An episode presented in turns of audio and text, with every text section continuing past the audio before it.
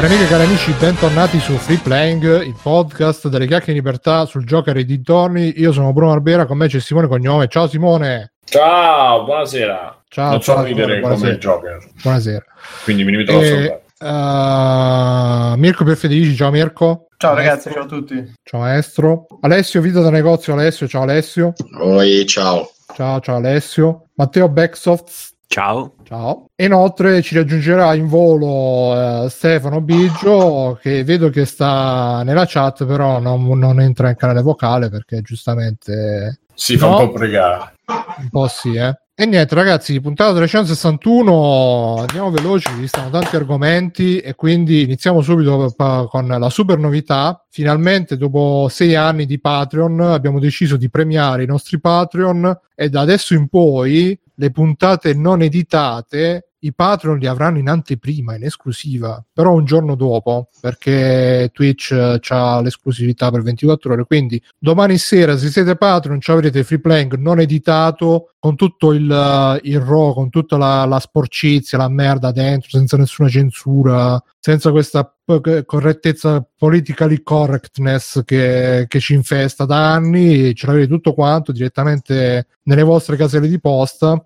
In realtà la procedura dovrebbe essere dovreste andare su patreon.com slash freeplaying e sulla destra vi, dovreste, vi dovrebbe uscire il link al feed RSS personalizzato che potete mettere nel vostro lettore di podcast così vi arriveranno tutte le puntate man mano che escono in super anteprima prima della versione editata del giovedì quindi speriamo che questo vi faccia piacere e che vi stimoli ovviamente a abbonarvi sempre di più al prestigioso Patreon di Freeplank dove si abbonano tanta tanta gente di alto livello e di alta classe e se no potete sempre supportarci su Twitch, su Amazon, su PayPal, insomma sapete com'è freeplane.it e fate tutto quanto.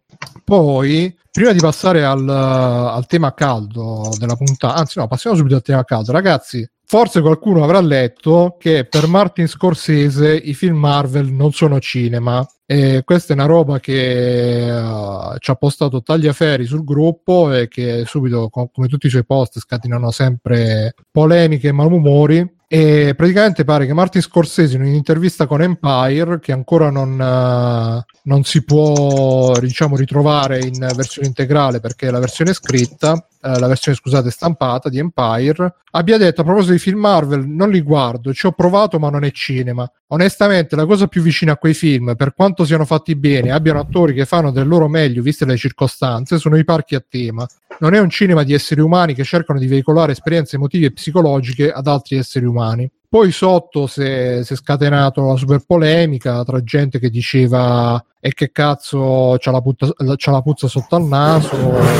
E gente che diceva eh, no invece c'ha ragione lui.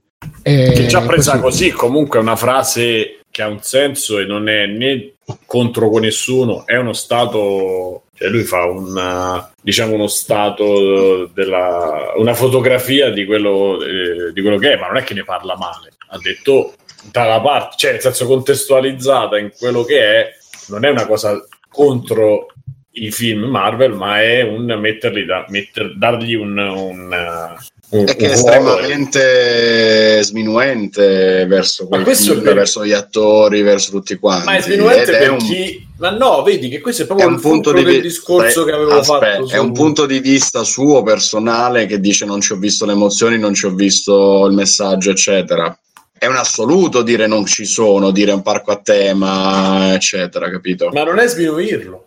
Beh, Cioè, È sminuirlo perché dice no, non c'è si- niente. No, non c'è, non c'è il cinema, ma c'è tanto altro. Cioè, è, è quello che il discorso che facevo nel canale audio. Proprio le- le- per chi ci segue nel canale audio, io ho fatto un. uh, in- dopo che ho letto quello che, quello che hanno scritto sotto e dopo aver contribuito io scrivendo sotto a- alla notizia sul gruppo Facebook di, di Free Playing che ha, che ha messo Tagliaferri, ho fatto un audio dove dicevo perché le persone che si sentono delegittimate quando qualcuno fa un commento su qualcosa che gli piace?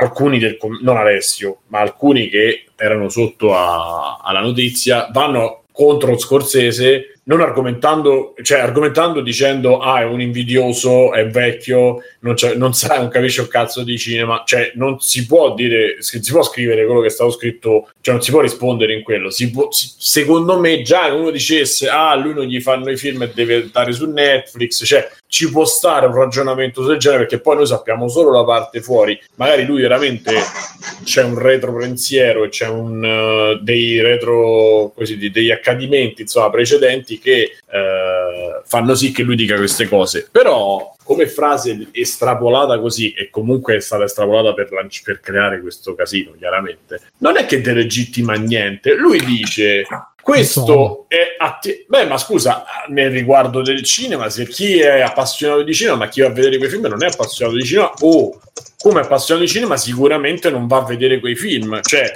quando è un po' come la discussione i giochi casual contro i giochi veri. Cioè... Ma sai, Bru, cioè, il discorso è che se io voglio. È chiaro che vado a vedere un autore, vado a vedere un genere, vado a vedere un altro tipo di cinema. Se voglio vedere cinema, diciamo, non dico di sé, ma insomma, eh, più legato alla forma artistica. Poi si può. La, la, la funzione, cioè, è talmente malleabile come arte, talmente ormai variegata, è talmente un media, un media così cresciuto che si, ci può stare anche un film di Michael Bay, ci può stare un film di eh, fatto di Mar- da Marvel di, quelli, di tanti di quelli che sono visti. Cioè, è, e si può declinare in un'altra maniera, ma sicuramente anche già solo Joker c'ha un altro valore produttivo rispetto a questi. Anche i film di Nolan, per quanto possano comunque avere dei problemi, non sono il film caciarone, scoppiatone o Hulk che guida l'aereo e, tutte, e, tutto quello che abbiamo visto. Non è una cosa, cioè, io dico, e questo, e questo e poi mi taccio, cioè non è che poi, allora, ne, nel, nella conversazione, diciamo, se ci vogliamo, uno si prende per il culo, prende per il culo e ci può stare, quel vecchio e merda, cioè se la vuoi ridurre così va benissimo e ci ridiamo sopra, ma siccome lì ci risponde la gente seriamente, cioè non ti puoi sentire delegittimato tu come persona o come i tuoi gusti perché qualcuno che magari lo vedi eh, più eh, che ha più eh, voce di te voce in campo come si dice più peso di te eh, commenta quella cosa in maniera negativa. Cioè se a me pi- non, non lo so se a me piace il stadio e che cazzo ne so, i Daft Punk per fare un esempio, però insomma mi piace eh, che i C'è un mix Brothers. meraviglioso da immaginare. Eh. Sì, infatti, vabbè, mi piacciono i Chemical Brothers e i Daft Punk dicono quello è fame che i Chemical Brothers. No, no, io voglio, so, voglio, il, voglio il mashup adesso di Gaetano yeah. Curreri che canta quei Daft Punk. Esatto. cioè, eh, oppure qualcuno che parla male dei Pink Floyd oppure cioè, però un altro musicista e io cioè, posso dire vabbè Pink Floyd non è che mi piacciono dico per, per uno che non sono appassionato non, non, li conosco abbastanza però diciamo di Daft Punk se qualcuno che mi piace molto comincia a toccare Daft Punk però che c'ha ruolo no frusciante o no cioè uno, un musicista un altro musicista ne parla io posso lì per lì dire ma perché? E poi posso dire vabbè eh, io non sono d'accordo per me ha detto una stronzata però finisce lì non vado a dire ah quello è un musicista musicista di merda, o meglio, lo posso dire in tono, in tono goliardico, in tono in un altro tono, ma non posso dire che lui, che, che lui non ci capisce un cazzo che siccome sminuisce una cosa che piace a me, quella cosa effettivamente, cioè, sì, quella cosa effettivamente poi invece eh, è bella e, e, lui necessariamente sta o rosicando o non l'ha capita o è stronzo, o, cioè questo è il senso di quello che stavo Comunque, dicendo. pensa che bello sarebbe stato se gli avessero detto, senta signor Scorsese, cosa ne pensa dei film di Netflix? Ah. Eh, eh quello è allora, allora, Infatti quello che sta scritto in chat, The Irishman non è cinema perché non va al cinema. eh, allora quello può essere un po' il... Uh, essere, cioè il discorso è che Dove poi casca la rogna, ma io lo condivido, io ve l'ho detto, però pure quando lo dico io, che non sono assolutamente a nessuno, neanche nel cinema, la gente poi si piglia male perché poi l'hanno scritto su, su l'hanno ridetto nel canale Telegram. Cioè, quel tipo di film, quelli che ho visto, allora facciamo così, i film che ho visto io di Marvel, che sono Avengers, Avengers 2 e ho visto Deadpool che non penso sia in, uh, in Guardiani della Galassia. Eh, I Guardiani della Galassia, ok, Guardiani della Galassia 1 e 2 sono bei film, belle avventure che puoi vedere separate da tutto il resto, te le metti e te le godi. Gli altri film, a parte il legame tra di loro, sono film che però secondo me sono film che non so, cioè non, non, stavo preso come stavo quando ho visto Tarantino. E Tarantino non è Bergman, cioè è Tarantino. Quindi voglio dire, se io ho questa reazione, io ti dico, mia, il mio giudizio è che sono film da andare con gli amici una sera, prima vai a cena fuori, ti mangi il paninazzo, poi ti metti là, ti guardi due ore di cose che scoppiano, ti guardi eh, trame che non è che, eh, che so, carta velina, cose che non tornano mai o comunque che so fatte che tu dici ma perché ha fatto tutto questo casino, eccetera, come Avengers 2 che è uno dei più brutti, e, e esci cioè, te, te, ne freghi, te lo guardi, quella fra- solita frase di merda, spegni il cervello, che ci può stare, esci e poi ti bevi una cosa e te ne vai a casa. Cioè, è come se vai a fare una passeggiata. Cioè, non è una cosa che tu dici, cazzo, però il montaggio alternato, eh, quell'uso del bianco... Non è Max ma Fury Road, che so, 10 battute ed è un film di Cristo. Cioè, capi- ci sono delle differenze, io dico oggettive, però, cioè, che io trovo oggettive, cioè, nel, nel come mi, mi intrattiene quel film. E io ti dico, se io devo andare una serata così, che faccio il Burger King, che faccio, eh, eh, continuo il concetto del, del, fast food, mi guardo quel film. Altrimenti, no, come è stato poi magari Guerre Stellari, cioè io la giostra Guerre Stellari, quando sono andato a rivedere il primo, il, il primo degli ultimi, insomma. Un secondo, Alessio si sente la tastiera, Alessio. Eh? Scusate. Eh? Io me lo, sono, me lo sono andato a vedere, me lo sono goduto, ma cioè, e ho detto, vabbè, salgo su sta giostra e me lo, me lo, guardo. E l'ho visto con lo stesso spirito, con gli amici, eccetera. Il secondo mi ha fatto cagare perché a metà c'ha dei punti che non c'entrano niente. La, tutta la parte con co Emil l'hanno rovinata, specialmente all'inizio, poi dopo è bello. Però, insomma, pure là non è che io esco e dico, cazzo, però la riflessione, oppure vedi, però c'è una critica, c'è... come può esserci anche in questo gioco che io non ho visto, quindi mm. non lo so. Però, que- ma questo non vuol dire Capito? Cioè, no, è come la musica. Cioè, se io mi guardo, se io mi, i Daft Punk, se tu dici, io dico i Daft Punk perché è una cosa, ce li ho tatuati, eccetera. Ma per quello che posso trovare io buono i Daft Punk, sicuramente se tu lo metti accanto a un pezzo sempre facile, a un, ma di, di, un gruppo che suona e, e, che già suona una cosa poco più difficile o poco più complessa, è, è già, a parte stiamo parlando di altri ambiti, o anche di qualcuno di, che fa una Flex Twin che fa elettronica, alcune cose dei Chemical Brothers, cioè quando vai a spingere un po' da un'altra parte, è chiaro che quello che fanno loro si ridimensiona tutto, però io ho quella passione di dire a me piace quello, mi piace tanto quella cosa, poi loro sono arrivati, cioè, poi ci hanno avuto, gli, ci hanno avuto i genitori, ci sono tutte delle cose dietro che comunque gli hanno creato un'aura che, non c'è, che, che magari non c'era bisogno di avere, cioè, non, non si meritano. Genitori ah. Sì, sì, il papà era un papà di, di uno dei due era un grosso produttore già lui. Quindi, insomma, è partito, vabbè, ma ca- ehm, scusa, Simone, ti interrompo per no, uh, leggere un po' di chat. C'è Gonade che chiede: Simone, dovessi scegliere al cinema tra un nuovo film Marvel e il film della Ferragni, cosa, cosa guarderesti? Eh, ditemi qual è il film Marvel e poi decido. È chiaro che pure lì è, è quello è uno spot di due ore, quello della Ferragni. Boh. Quindi... Anche quello c'è la recensione di Aloca e Spacca comunque. Ciao, non l'ho, non l'ho visto. Ciao. Ciao. Ciao. Ciao. Stiamo parlando di Scorsese che ha detto che i film eh, di supereroi non sono a cinema. L'hai letta la dichiarazione? È, è, stato, è stato un po' Scorsese nei suoi confronti. sì, sono d'accordo, sono d'accordo. Poi c'è Pancad che dice: Comunque, mm. boh, il secondo Guardiani di Galassia mi sembra un po' una palla al C asterisco eh. asterisco. Non è affatto vero. Che è verissimo. È un bel film, è un bel film. Magari c'è un momento dove scende. A me è piaciuto lo stesso, però c'è un momento dove scende un po' l'azione, ci può stare. Secondo me è da vedere quando ti senti un po' che vuoi vedere le cose un po' fri- frignone. Capi? Se lo guardi con la, la forma mentis un po' frignona, rende di più. Se invece lo guardi per vederti il film Marvel, eh? Non rende, cioè diventa palloso. Devi essere un po' in modalità fregnona e ti, e ti piace. Io l'ho visto in modalità fregnona e mi è piaciuto. In modalità che ti vuoi vedere un film, diciamo. No, Perché... no, che, che, sai che, che avevo i, i feelings uh, molto molto Tutto elevati. Devi sentire vaffanculo di Marco Masini, ti sei visto la della galassia. esatto, più o meno quello. Vaffanculo. Sì, bella, anche bella stronza, molto bella Quindi, momenti. Esatto, quello qua perché lo fai. Cioè.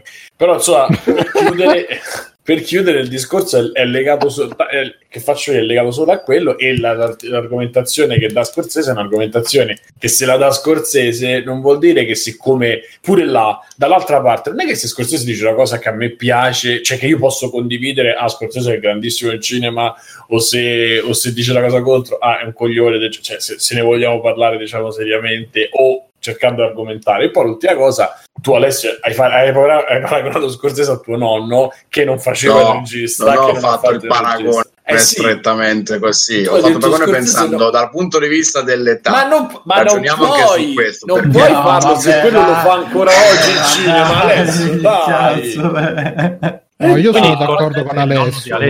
Se non avevo dubbi, però il discor- cioè, a Vissani, se tu conosci un piatto fatto oggi, Vissani è un cuoco, per quanto non sembri, sembri solo un pagliaccio, è un cuoco e quindi fa il cuoco. Se ti commenta un piatto, non è che siccome ha 60 anni, 70, quanti ce n'ha, eh, ormai non c'ha più le papille gustative sono andate, ormai non è così. No, Simone, è normale, come ho detto nel mio messaggio, che quando arrivi a una certa età comincia ad avere sui coglioni quelli più giovani di te, le robe che ascoltano, le robe ma che... non è che ce sui coglioni, è che semplicemente il cervello che è formato è un nuovo linguaggio, un nuovo... Eh, ma non è un nuovo linguaggio.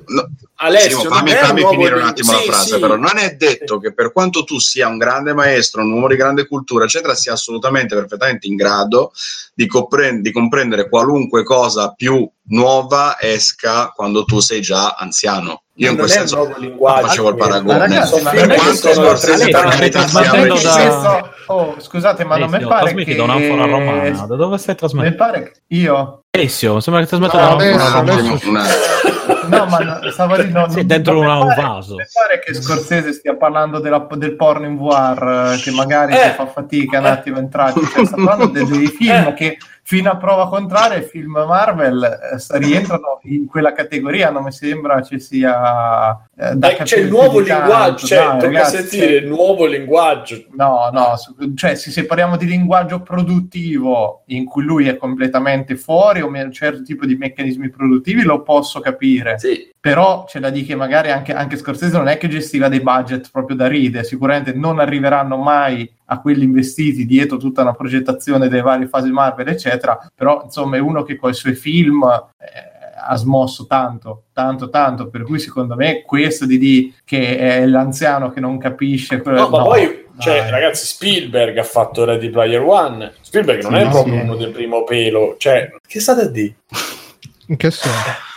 Hai detto Ready Player One ho sentito già Bruno partire. Ma no, che ha fatto un film con molta grafica che ha fatto un film con molta computer grafica, un film con un linguaggio nuovo, come potreste dire voi, con le citazioni. Non è un film di supereroi, è un film vecchissimo de- dei suoi, dove ci ha messo sopra tanto di quel product placement per tutti i nerd che, oh, guarda, guarda, c'è Gundam, che a me sì, è piaciuta molto però, la scena con Gundam. Però è una cosa, cioè non, è, non, è, non, c'è tanta differenza rispetto a, a un film Marvel. Film, ma, no, c'è la differenza, come se c'è la differenza? Eh, sì. Film Marvel sono cioè, ma secondo te più, sono più brutti quelli Marvel o, o più brutti? No, non parlo di bruttezza, io parlo No, no, chiedeva fatto... Bruno, no, chiedeva ah, scusa, non sto scusa. scherzando, è una domanda. Allora, per me è più brutto Ready Player One dei film Marvel, ma molto più brutto. È una merda.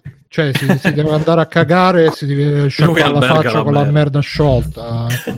Vabbè, ti è piaciuto, insomma. Ready Player One e a chi gli piace, così insultiamo anche senza motivo. Oh, ecco. A me non, non, è piaciuto Ready Player One, mi ha tediato abbastanza, ma meno di certi film Marvel, ma più di altri film Marvel. che cazzo Però, ecco, nel senso... Paragone preciso. Esatto. Sì. Boh, secondo me Scorsese ti sente sempre un'opinione che ha, che ha il diritto di dire da, da, dal fatto che lui è un regista, io non sono un cazzo di, di niente, eh, ma anche io ho diritto a un'opinione mia un film di intrattenimento, appunto. Non sto lì a, a spenderci troppo tempo. Sì, ma ci sono sempre stati quei tipo di film, sì, esatto. sono nati ora. No, no, ma infatti va, vanno bene così, cioè niente di, di, di, di incredibile. Beh, c'è, c'è, una domanda metafisica di Gonade. Domanda per Simone: se i film Marvel durassero 15 minuti, il suo giudizio cambierebbe? Che cazzo di domanda è? Ma io non ho mai detto che sono troppo lunghi. Però sono troppo lunghi, in effetti. No, comunque volevo dire anche io la mia. A parte che ho fatto un super messaggio audio, anzi, prima Simone fuori onda mi dice: ah, adesso vuoi farlo stand up. No, in realtà è che ho preso la prima tazzina di caffè dopo tipo due settimane quando ho fatto quel messaggio. A quindi stavo mille, tipo, stavo tipo sparatissimo. Mi uscivano le parole tipo insalate di parole schizofrenica. e secondo me, pff, ma la gente se la prende troppo per queste parole di Scorsese. Non, è, è veramente. Io prima non ho detto per scherzare, veramente la questione giochi veri versus giochi casual, oppure ma i videogiochi sono arte o non sono arte. Alla fine i film Marvel sono chiaramente un intrattenimento popolare che però evidentemente smuove tanti soldi, tanto interesse, magari c'è anche delle cose buone dentro a livello emotivo e di coinvolgimento degli spettatori, anche a livello di messaggio magari, che ne sappiamo. Io no, no di certo perché ne ho visti tre, me ne sono anche pentito probabilmente e, e quindi eh, probabilmente i fan dei film eh, si vedono una figura così importante che li, denig- li denigra, diciamo. Ha detto, non, non ha detto, ah, sono bellissimi e quindi eh, si risentono perché com- sono come i fan dei videogiochi quando Roger Ebert dice no, i videogiochi non sono mai arte, non potranno mai essere arte e tutti che andavano a dire, ah, ma l'hai visto? Questo è il solito vecchio che non capisce niente, che poi è tutto vero, eh, il solito vecchio Roger Ebert che non capiva niente, buonanima, pace anima sua.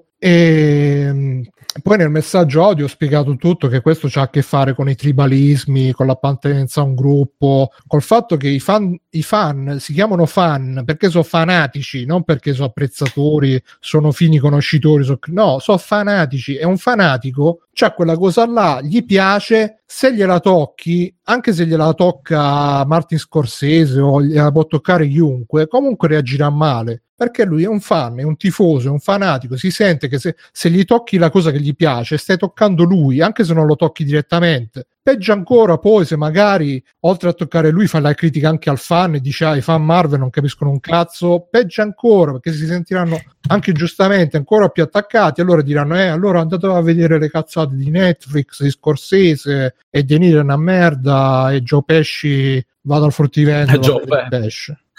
Esatto, pure lui. E qui, ah, attenzione, Jack dice, intanto prima ha detto ogni volta che vengo state sempre qua a parlare di film Marvel. Adesso ha scritto "Ah, hanno più livelli di lettura i film Marvel. Io...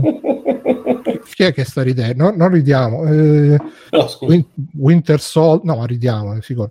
Winter Soldier, ma io Winter Soldier, guarda Jack, l'ho Ma forse. Win- Winter Soldier è l'unico. Ma poi c'è anche, che scusate, Ecco. c'è anche una Tutti- differenza aspetta, da aspetta, fare. tutti che dicevano Winter Soldier e pizza Winter Soldier il miglior film va- l'ho visto insomma sì ma eppure Mirko dice l'unico l'unico boh No, ma poi c'è Eh, anche beh, questa c'è- cosa c'è da un fare. minimo, c'è un minimo, dai. dice che Cioè, è un omaggio esatto, ai tre giorni sta. del Condor eh, Cioè, Winter poi anche lì. Sì, sì, è una copia di quello. Ah, Probabilmente una cosa. lo svacco c'è stato l'ultimo, gli ultimi, l'ultimo anno, anno e Gli ultimi mezzo. dieci anni. Ma allora per me chiaramente lo sai che è un po' così, però quello che voglio dire è che va anche visto film per film, non si può, Sì, cioè, vabbè, vogliamo fare una discussione dai. seria, facciamo una discussione seria, va visto anche film per film, ci stanno appunto i Guardia della Galassia sono due bei film, gli Iron Man il primo è un bel film, gli altri non l'ho visto, il- il 2 l'ho visto a metà perché poi mi ha rotto i coglioni.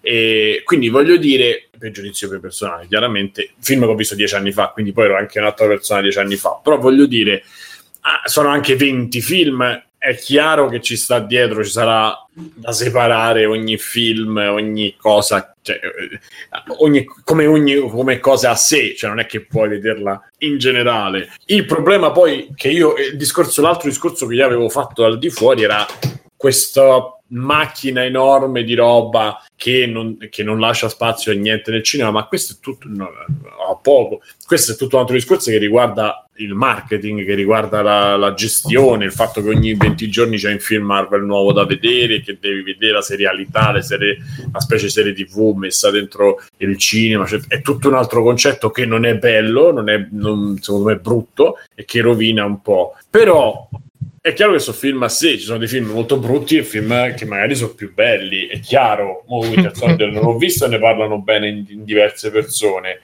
I Guardi della Galassia sono belli, sono buoni. Eh, gli Avengers a me non mi sono piaciuti e poi, poi gli altri Ant-Man ne parlano bene pure di Ant-Man che io non ho visto che al di fuori comunque minchia ormai si è arrivati veramente al punto in cui chiunque faccia una dichiarazione lontana dal proprio modo di pensare deve essere attaccato in... che hai visto bro? Ha scritto Google ogni 20 giorni. Oh ragazzi tra luglio 2019 e maggio 2020 ci passano 20 giorni. Ma sì ma per dire Google ah sì ma poi Google è un altro che vedi che non, non... cioè se, se, andiamo a vedere le uscite ah, eh vabbè no sulla questione dei 20 giorni mi permetto di dire che c'ha ragione lui. Poi che sì. Vabbè ma scusami eh, ma la distanza tra Avengers Endgame e Capitan Marvel e Black Panther quanti sono stati? sei mesi? Boh. Molto, adesso dobbiamo usare le parole. Eh? Eh, su due, su due uno e l'altro 3-4 mesi passavano a un certo punto. Eh, eh quindi c'hai 5 film, c'hai 3 no, film all'anno. Eh, erano, erano, 20 giorni lavorativi Gokul, per quello non ci troviamo. sì, no, che dobbiamo pesare le parole perché facciamo, vabbè, allora eh, ogni... Battuta, No, no, dicevo a Google, infatti. E se vediamo le uscite, comunque sono molto serrate, si può dire che sono molto serrate le uscite. Eh Vabbè, e comunque quindi... stava dicendo Mirko. Sì, stavi dicendo, Mirko? No, stavo dicendo che è una rottura di, coglioni, una rottura di coglioni che ormai qualsiasi, eh, cioè che ormai è tutto ridotto a un attacco, a un, eh, detto, noi contro voi per qualsiasi, per qualsiasi discorso, non c'è più un'analisi sensata del messaggio, di quello che uno vuole dire, o anche semplicemente che il fatto che è quello che dicono gli altri a noi potrebbe non starci bene. E bisogna cominciare un attimino a conviverci con questa cosa, cioè se poi uno deve fare una discussione articolata per quale motivo una cosa a uno piace, a uno no, può avere senso, se no tutto il resto è veramente tempo sprecato in una maniera fuori di testa. Cioè... Che poi è tempo ah. sprecato anche perché questo facilita il lavoro di chi fa marketing, perché quando c'è la polemica le posizioni si polarizzano e quindi i fan diventano ancora più fan, si comprano ancora più pupazzetti di Iron Man, di Tony Stark, di tutto quanto. Quindi allora, siamo controllati. Non lo, non lo so. Allora,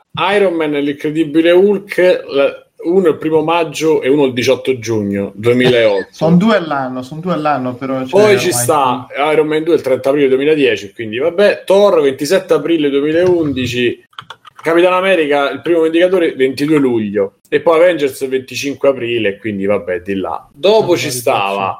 E... Che ci sta qui? Allora, Vabbè, Thor Dark Vabbè, ma adesso a parte la cronistoria no. Marvel. Eh, vabbè, insomma, perché alcuni alcuni ah, io volevo cioè, leggere tutte le date adesso. E Age of Ultron 22 aprile, Ant-Man 12 agosto. Ve l'ho cioè, detto che li stavo rivedendo, rivedendo tutti in ordine cronologico. Cioè, Ah, grande, Nel senso, non uno dopo l'altro.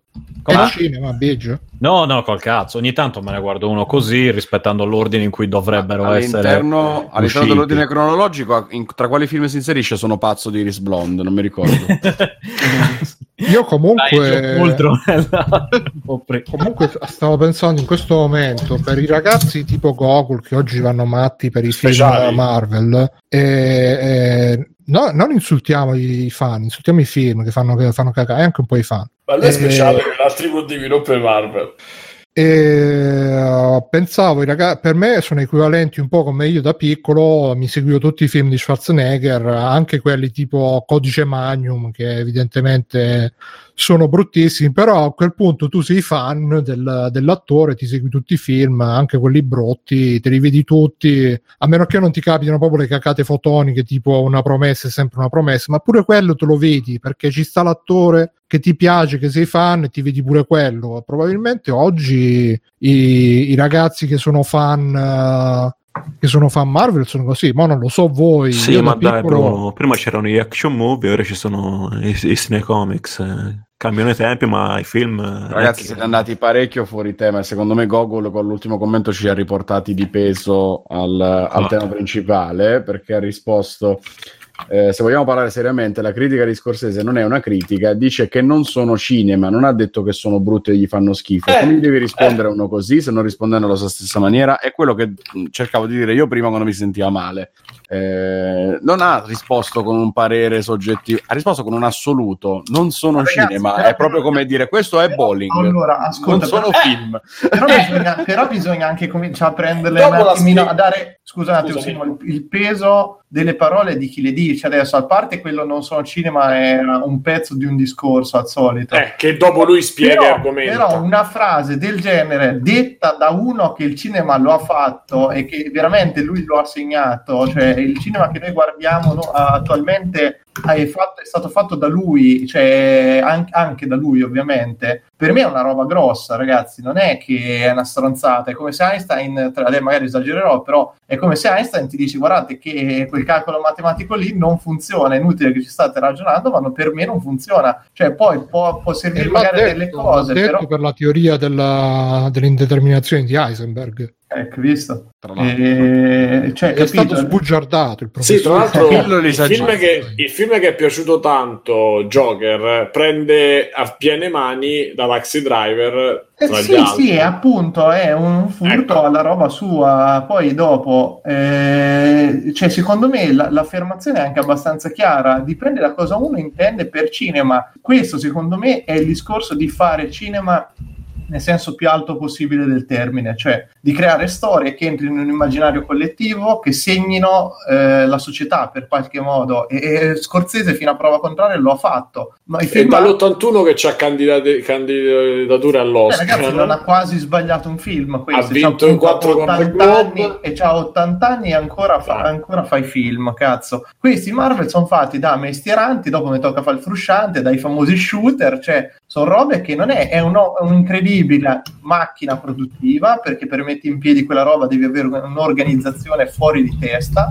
Fuori di testa, però se parliamo di fare cinema come arte, perché in questo caso penso che sia quello, secondo me c'ha ragione. Cioè, però non è che una cosa deve escludere per l'altra, perché appunto magari se dicono a Scorsese, oh ci fai un piano decennale dei, dei film, questo dice ma che cazzo non so dove mettere le mani. Questo può darsi. Eh, cioè, questo qui è il discorso, cioè, però boh, Comunque io volevo aggiungere due robe alla questione. Uno è il fatto che evidentemente lui quando dice che non sono cinema intende un certo tipo di cinema, Certo, cinema Eh, lo Certo, spiega nella eh, frase dopo, eh.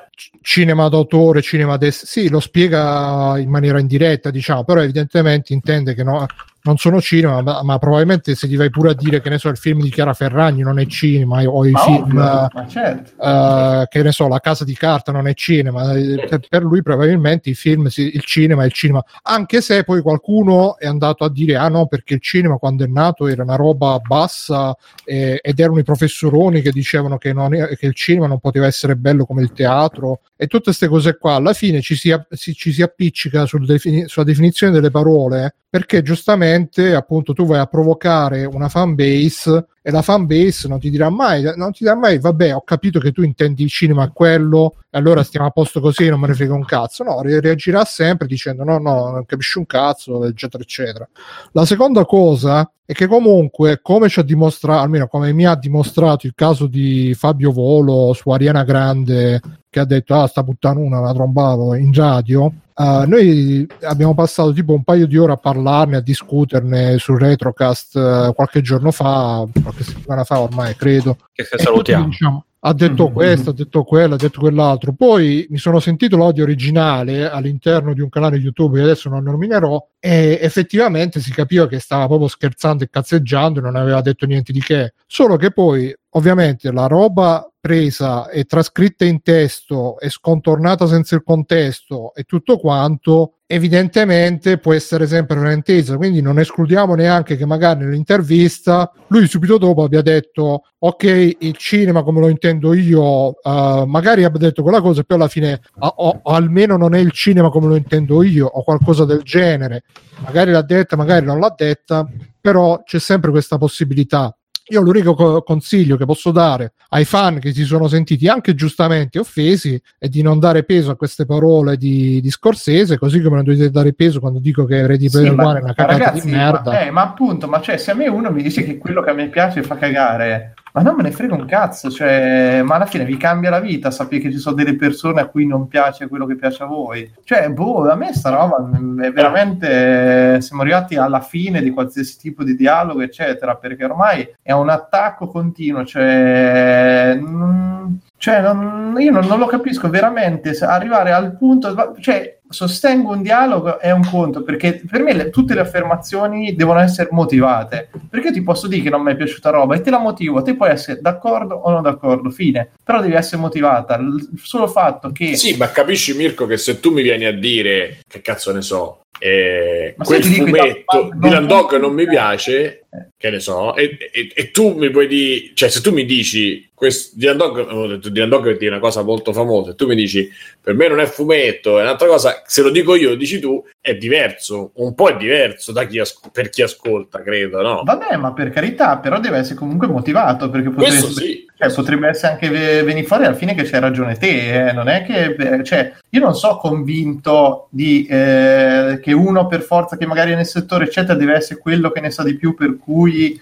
eh, anzi, può essere anche che dopo tanti anni il punto di vista è quello, però se la difesa è sta rosicà perché i film suoi vanno a finire su Netflix o perché quelli fanno più soldi... Perché è vecchio non capisce... Eh, dai, ragazzi, è una puttanata questa, cioè questo qui è insensato. la cosa che è vecchia, è vera. Quando siamo vecchi non ci piacciono dei giochi. Bruno, ma tu, ok, io non la penso come te, io penso che un vecchio che fa il regista Ma è la scienza sa che lo parlare, dice. Sì, ma sa parlare di regia La, e la mia laurea di- 106 su 110 che lo dice. Eh, Ma infatti, raga- ragazzi, comunque, io sono un, l'importante un ladro, diceva. L'importante è che c'è un film che, ci salve- che salverà la società, no? Com'era? Sì, questo Esatto, gioca. oh, Michael Moore l'ha trovato.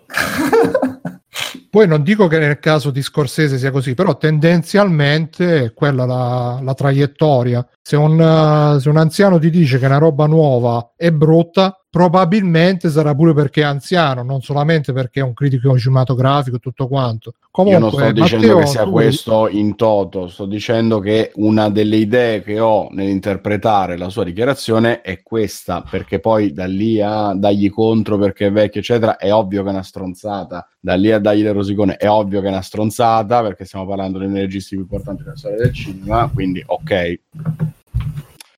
Eh, no, dicevo, Questo Matteo, dicevo prima che volevi intervenire, volevi dire, stavi dicendo sì, sì quando parlava Mirko, però non mi ricordo che stava dicendo Mirko. Mi ha chiesto se No. andava a letto con lui e lui sì sì sì, sì. le, le solite cose di Mirko ok.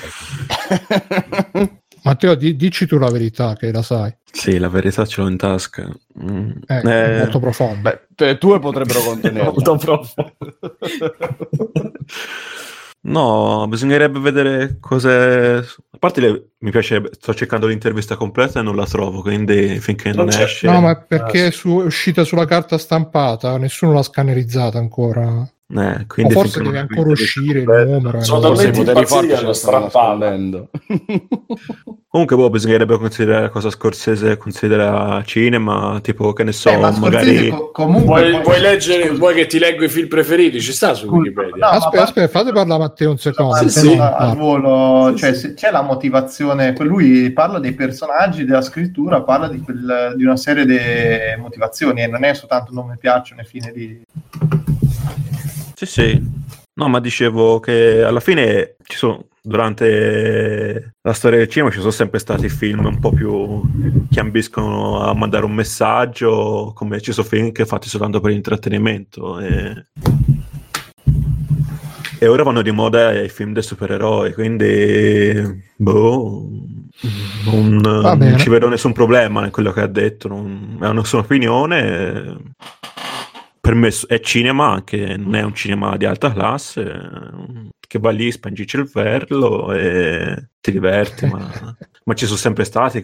Ora vorrei sapere che ne pensa di Scorsese, dei, che ne so, dei film, eh, No, film di dei- che ne Van so, Damme. di, di Van Damme, di Eh, esatto, Schwarzenegger, di non penso Stallone. non penso che un un'alta, un'alta reputazione. Però chiedi- lo invitiamo così ci può rispondere. Vieni, Eh, visto che ci ascolta sempre non lo ci invitiamo ascolta sempre. You listen uh, always. ha, ha detto Però adesso vi lancio una provocazione. famosi e ha fatto un commento su, que- su quello. Quindi magari hanno chiesto cosa ne pensa e gli ho dato la sua No, opinione. dicevo, vi lancio una provocazione. Eh, C'è per esempio Tarantino che ha rivalutato tutto il cinema trash eh, di, di certi anni, ma da quello che si sente, almeno sento dalle recensioni dei, di c'era una volta a Hollywood gli spaghetti western che oggi tutti ah minchia gli spaghetti western all'epoca erano considerati la merda. Magari tra 500 anni ci sarà Tarantino quinto che dirà ah i film Marvel eh, bellissimi che, che stupendo tutti diranno ah quello sì che è il cinema quando c'era il, Iron discorso del- il discorso, secondo me, che è poi quello che ha fatto Tarantino, è prendere degli elementi di quei film, rielaborarli e rimetterli da qualche parte. Perché magari degli elementi c'è- ci sono, magari qualche elemento che oggi non si vede e che può darsi che nel futuro può essere riutilizzato per. Però,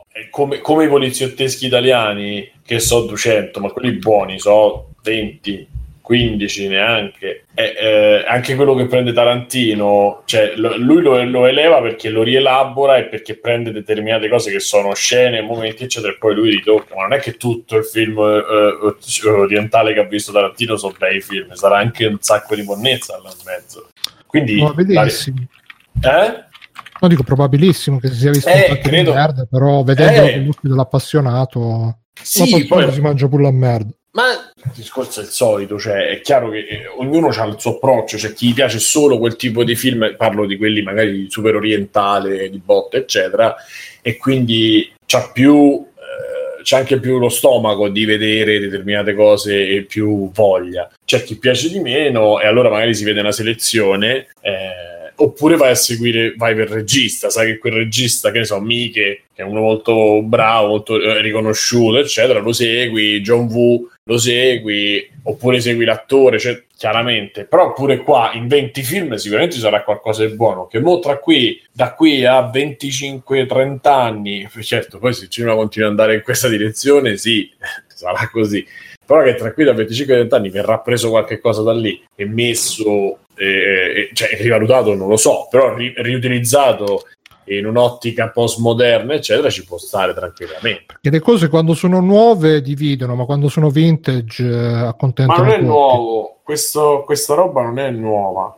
Comunque Cioè- eh, in, in chat diceva Gogol, voglio vedere se Fage dà 100 milioni a Scorsese per fare un film Marvel, se dici di no. Ma lo senti, io Gogol per fortuna che rappresenta esattamente quello che stava dicendo Mirko, quello che sta sotto i commenti, cioè rappresenta proprio il, il- vuoto pneumatico del- della conversazione su internet dove noi stiamo parlando, argomentario, lui dice, voglio vedere, sta lì Napoli 51, no? Eh, vediamo, tra- travaglio, no? Come Eh, oddio, fanno che la- la controrisposta anche un po' proprio quella, sì. Eh, Ma comunque, eh, Ale, non, so, non- non sono proprio d'accordo su questi esempi che stai facendo. eh. Sì, vabbè Mirko, io so, chiaro, chat. se stai No, no, con me... Alessio, una cosa che stava parlando in chat che Alessio diceva che probabilmente non ci sono registi grossi, cioè anzi aveva fatto una domanda questa riguardo a questo che aveva detto Giovanni. Cioè i registi grossi, Alessio diceva perché probabilmente cercano semplicemente della gente che gli produca e stia alle regole degli studios e sono abbastanza d'accordo su sta cosa. Poi dopo tutti i registi seri, insomma, che hanno provato a fare i film sono finiti male, cioè Edgar, Edgar Wright, quelli di Lego Movie, ma cioè, non è che stiamo parlando anche qui di gente brava, dei bravi. Vabbè, ma Sì, che sì. magari avrebbero potuto dare un'impronta autoriale maggiore rispetto appunto a... Io non conosco un regista praticamente di quelli che hanno fatto i film Marvel, perché mh, Ma chi infatti- sono? Ma infatti, sta- ma infatti sono d'accordo con te, cioè, anche loro più o meno rientravano nel gradino superiore, nel senso, ho registi che hanno una visione un po' più definita, però non, non stavamo parlando dell'autore, cioè È di come- gente che dà l'impronta. Cioè, io Fincher, eh, un film, metti di Fincher, il punitore che fa Fincher, minchia, io ce lo vedrei, cazzo. È come per Cioè, farti appunto però- un esempio al di fuori dei film Marvel, eccetera. 15 anni fa i film di Harry Potter, il terzo venne fatto da Quaron e si vede cazzo che l'ha fatto Quaron. Si vede che c'è un regista eh, che ha qua, il un'idea. terzo. Sì, Sì. sì, Eh, infatti sì. Appunto. sì. Comunque Jack chiede, minchia Mirko, ma Shane Black e Kenneth Bragan- Branagh li conosci? Eh, sì che li No, conosco, sì. però cioè, Shane Black ha fatto tre film, sono d'accordo che ha fatto eh, Predator e altro, cioè ci ha messo mano a Predator e altra roba, però anche qui non stiamo parlando di... Vabbè, Kenneth Branagh che cosa ha fatto? Girato Thor. Ha fatto il primo Thor, se non ricordo male, non, non è che chissà che Eh, è la- ci fosse, anche se... studios. Non è andato bene. Ma più che altro non è Sì. che ci fosse chissà quanto la sua impronta, cioè si vede che ha un ritmo diverso, ha un'impronta diversa, però fino a un certo punto, è perché erano Sì, non è, infatti non, non è un film anche quello con un'impronta autoriale alla fine. Eh, ma Thor ho visto la super. eh, ho trovato dei video su internet di uno che ha recensito tutti i film Marvel fino a Endgame. È morto. Eh, Cioè, in un video unico. No, in, in tre video, me li sono visti Ah, tutti e tre, ah, saranno cazzo.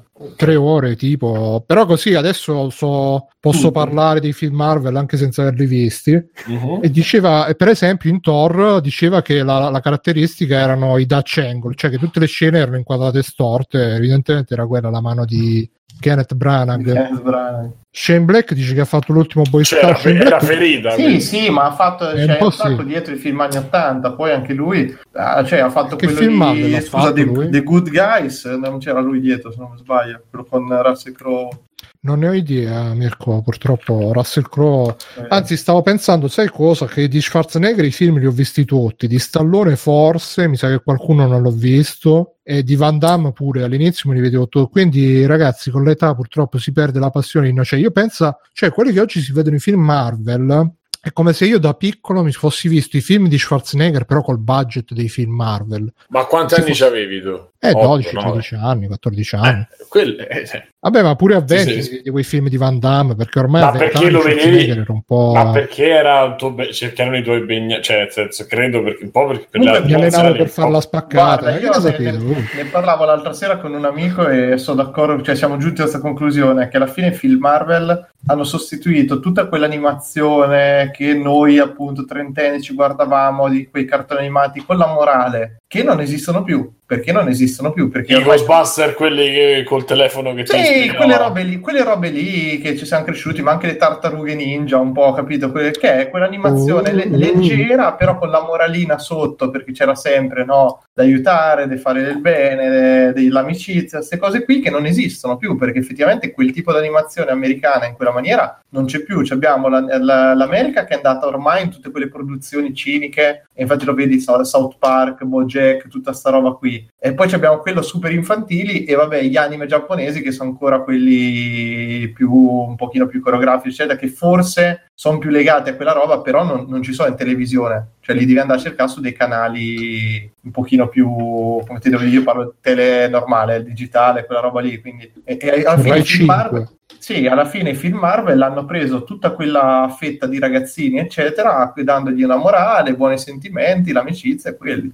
Cioè, io, io- io sono d'accordo con questa cosa, ti dico. Penso che ormai Sì, sì, no, ma sia quello il compito dei film Marvel. Non, non possiamo pretendere da quel, fi- da quel cinema qualcosa di più quando alla fine il, il loro spazio, il loro compito è quello di insegnare ai ragazzi quei quattro valori che non... Guarda Mirko, io sono Sembra di- d'accordo fino a un certo punto perché sono d'accordo fino a un certo punto perché ho visto, stavo vedendo proprio prima di iniziare mentre cucinavo, per, cioè, mi preparavo per, la, per, per entrare in puntata, stavo vedendo la, la monografia di Frusciante truccando, nuova. insomma, Adesso. Prima mi l'ho truccato chiaramente, poi stavo vedendo la, la monografia di Frusciante che è su Zemeckis. Cioè, Zemeckis Su Roberto Zemeckis ho visto, manco Robert. Ah, non- Questo è il titolo del video. ho letto solo Vabbè. Zemeckis e cioè si, si pote- si poteva fare si potrebbe fare un film Marvel fatto cioè Zemeckis fa- faceva dei film così però faceva dei film eh,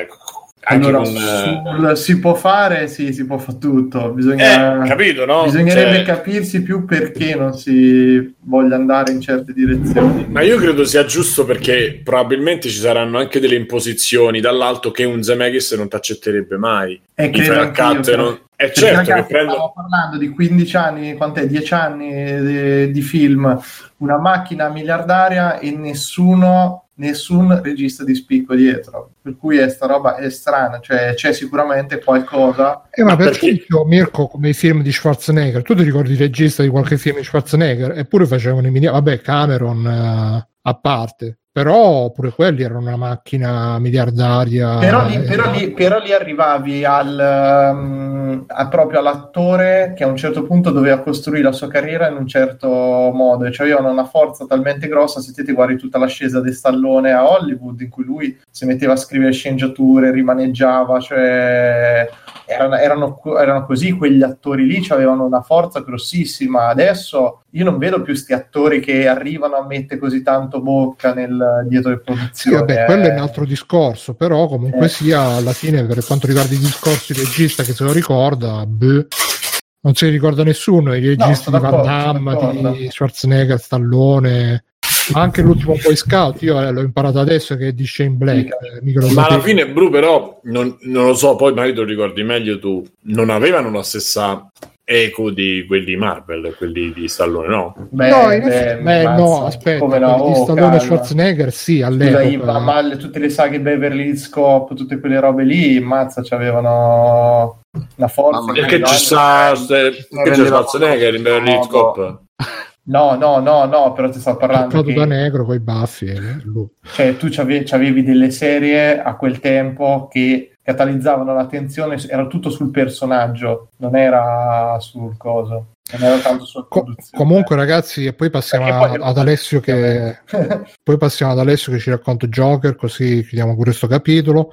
E il problema è anche che, come dicevo nel messaggio audio, quando noi vediamo tutta la gente che, eh, che si esalta, che si sbraccia per qualcosa in cui noi non siamo dentro, la reazione proprio fisiologica è di dire: Ma questi che cazzo si stanno esaltando? Questi che cazzo vogliono? Perché il nuovo stallone è The Rock, ma insomma, ma è passato ormai No. purtroppo Goku l'epoca di, degli, degli attoroni muscolari. Magari tornerà, però The Rock eh, non fa.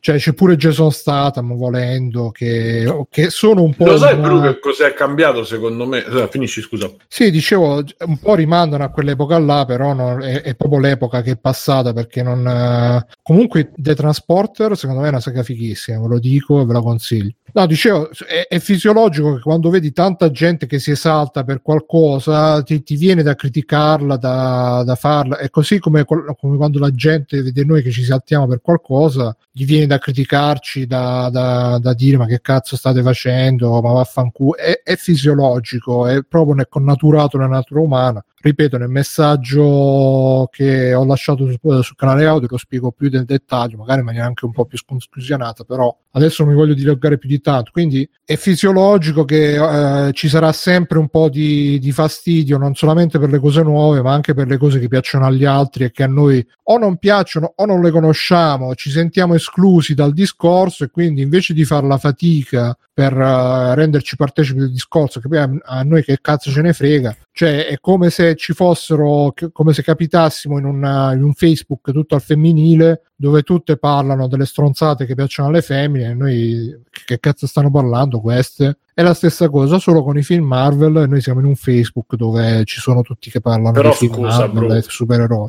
Allora, due cose. Uno, riguardo a quello che dicevi prima, secondo me non ci sono eredi, tra virgolette, di Stallone, di Schwarzenegger, eccetera, perché secondo me prima c'era una formazione diversa, che non è una formazione grandissima, ma rispetto a oggi, eh, quelli erano magari, specialmente Schwarzenegger, che era un atleta, diciamo, eh, e poi a un certo punto l'hanno fatto recitare, magari un po' a calcio, un po' così, però insomma, sono riusciti a dargli una formazione da uno che fa un, un mestiere.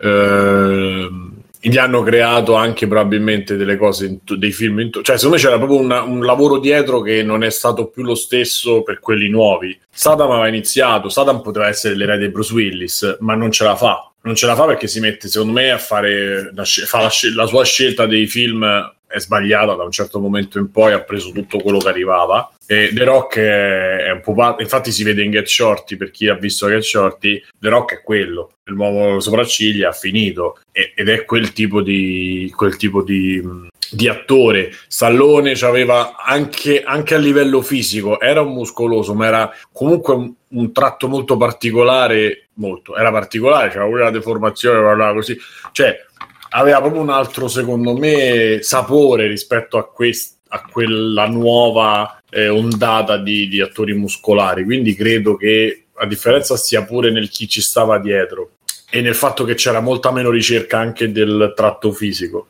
Beh, là c'è pure da dire che per quanto riguarda la storia di Schwarzenegger c'era dietro anche tanta propaganda politica a livello di Stati Uniti campioni del mondo e quindi loro un po' erano gli ambasciatori del- di Reagan, nel- soprattutto Stallone, soprattutto Rambo 2 e quindi un po' venivano, venivano spinti anche per questo motivo. Alla fine forse, sì. forse anche i film Marvel c'hanno un po' di questa propaganda, chissà. Frega, alla fine. E, e per quello che hai detto dopo, eh, però non è che sia una cosa cioè, giusto quello che dici, però non è che se una cosa non ti piace o se tu argo- argomenti dicendo quella cosa che non ti piace, necessariamente non capisci una cosa, eh. Cioè, attenzione a questo discorso in generale. Ci sono cose che sono magari veramente. Non, fu- non parlo di Marvel, parliamo di altre cose, ma ci sono cose che non funzionano, che sono sbagliate e che, e che sono brutte. Poi altre possono essere non capite e altre possono piacere a più persone possibili.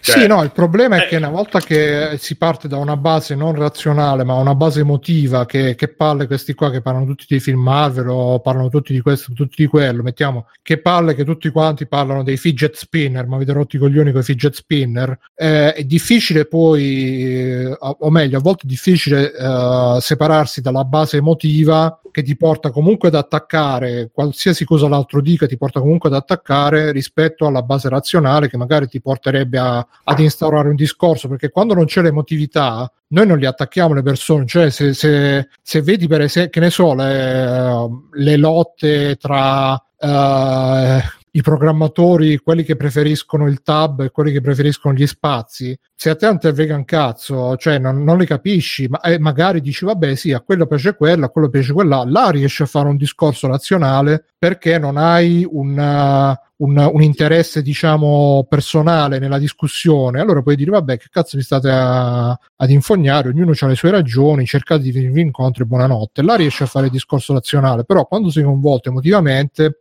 è più difficile staccarsi. Pure io posso fare il discorso nazionale, Ready Player One, ma sì, alla fine è un bel film, piace, fatto bene, c'ha i suoi momenti, però emotivamente mi fa cacare, lo considero veramente una merda propagandistica, poi che schifo, lancio un messaggio veramente di merda. Comunque, detto ciò, io Io passerei non mi, avanti. stuferei, non mi stuferei mai di sentire Bruno che parla di Ready Player One. è, è veramente una merda quel film. E, è veramente Spielberg. eh, Veramente eh, andatevi a trovare Jewish Laug eh, Ear Rape. E quello è Spielberg quando ha fatto Ready Player One. Sfregandosi le mani, chiaramente. Vabbè, allora io passerei di palo in frasca. Alessio è andato a vedersi insieme a Matteo, anche se non nello stesso cinema, anzi neanche in un cinema perché non è cinema, quindi sono andati in un locale Esatto. A vedersi eh, eh, The- The- come si chiama? Joker o The Joker? Joker. Joker. Joker. Allora aspetta lo segno. Vita da negozio Vita da Joker. e breakfast. Giocherozzi. Giocherino anche. Giocherino, soprattutto. Tra l'altro nel, Finalmente nel- il film sul fratello di Ciccio Gamer. Tra l'altro nel, nel come si chiama dei cameo c'è anche il sosia di Giocherino, poi casomai lo recupero. Quello sarebbe bello far fare un messaggio, come dico io. Comunque, prima di, inizi- di far parlare Matt- eh, Alessio e Matteo del film, volevo segnalare due o una. No, una notizia che praticamente ehm, nei cinema americani, ma anche all'UGC, hanno detto che non si potevano portare maschere e armi finte nei cinema. Quindi Alessio, a te ti hanno fermato con, con i, tu- con i tuoi pugni che sono Dove armi. va con quella parrucca? Hanno cercato di strapparmi i capelli. Ma io vorrei segnalarvi che ho appena aperto la pagina Wikipedia di Joker per andarmi a rivedere le cose e, e hanno modificato qualcosa perché nella trama segna 1981 in una Napoli sempre più preda del degrado e della disuguaglianza sociale.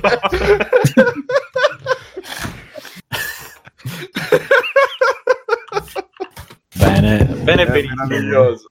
Iniziamo molto molto bene, devo dire. Alessio, dove sei andato tu al cinema? Hanno sequestrato qualche arma? No, non si è accorto nessuno, no, ne- nessuno di Del fucile niente. che avevi con te. del fucile che avevo con me, ma è che in realtà ero solo contento di vederli e quindi mi hanno lasciato entrare senza problemi. Però ho visto che in realtà nei giorni successivi si è diffusa sempre di più la psicosi, tra virgolette, ma che in realtà non è psicosi, è semplicemente che a quanto ho capito solo UC Cinemas si è prodigata nel diffondere il messaggio di allarme su Facebook scrivendo ah se vediamo qualcuno mascherato il nostro personale gli chiederà di togliere le maschere se non, non facciamo entrare armi La giocate modifica di. Wikipedia è molto bella, però. Avete letto? Se invece Matteo da te hanno sequestrato qualche oggetto non convenzionale? No, tutto tranquillo. Non volevano farlo entrare. Scusi, Ho lei. paura. No, ormai mi conoscono, fanno entrare. No, no, mm, nulla di niente. Di Vabbè, niente. allora C'è, Alessio... c'è la sedia di Abramo Lincoln, quella che sta lì la, la statua al Campidoglio. È quello. E lui c'ha quella là, c'è una sala così. Ma allora, Matte, io parto e tu ti inserisci con, con il tuo, ok? Va bene. Allora, eh, Joker è un film che non ha nulla a che vedere con tutto il discorso che abbiamo fatto Con finora, Joker. perché non ha, ma anche con Joker volendo, non ha niente a che Aspettate, fare con... scusate, breaking news. Eh, Fabio ha detto state parlando di Joker così accompagno Will e vengo a fare casino in chat. dai, lo vogliamo, lo bramiamo. Allora dobbiamo andare avanti, dobbiamo... Sì, sì, fallo Aspe- entrare. Ma in chat ha detto. Ah, ok, allora fallo Vabbè, entrare se, in se chat. ascolta e commenta fa solo piacere perché appunto era partita una discussione interessante da lui. Mm. Eh, allora, Vabbè, poco a dicevi- che fare con, con i cinefumetti Marvel, eh, non c'entra veramente un cazzo secondo me, e c'entra poco anche Mezz'ora con, e c'è, con i fumetti in Fabio. generale. Cosa? Mezz'ora e c'è. Ah, ok. C'entra poco anche con i fumetti in generale perché spogliandolo di tutti i riferimenti a Batman, Joker, Gotham City, eccetera, in effetti ricorda così tanto film come Taxi Driver, eccetera, sullo squilibrato di periferia eh, e um, la critica sociale che ha veramente poco da che, che spartire con Iron Man e Soci, ma anche con i film di Batman. Eh, è un film che inizialmente è ambientato a Napoli quindi questo naturalmente aiuta il racconto di critica sociale.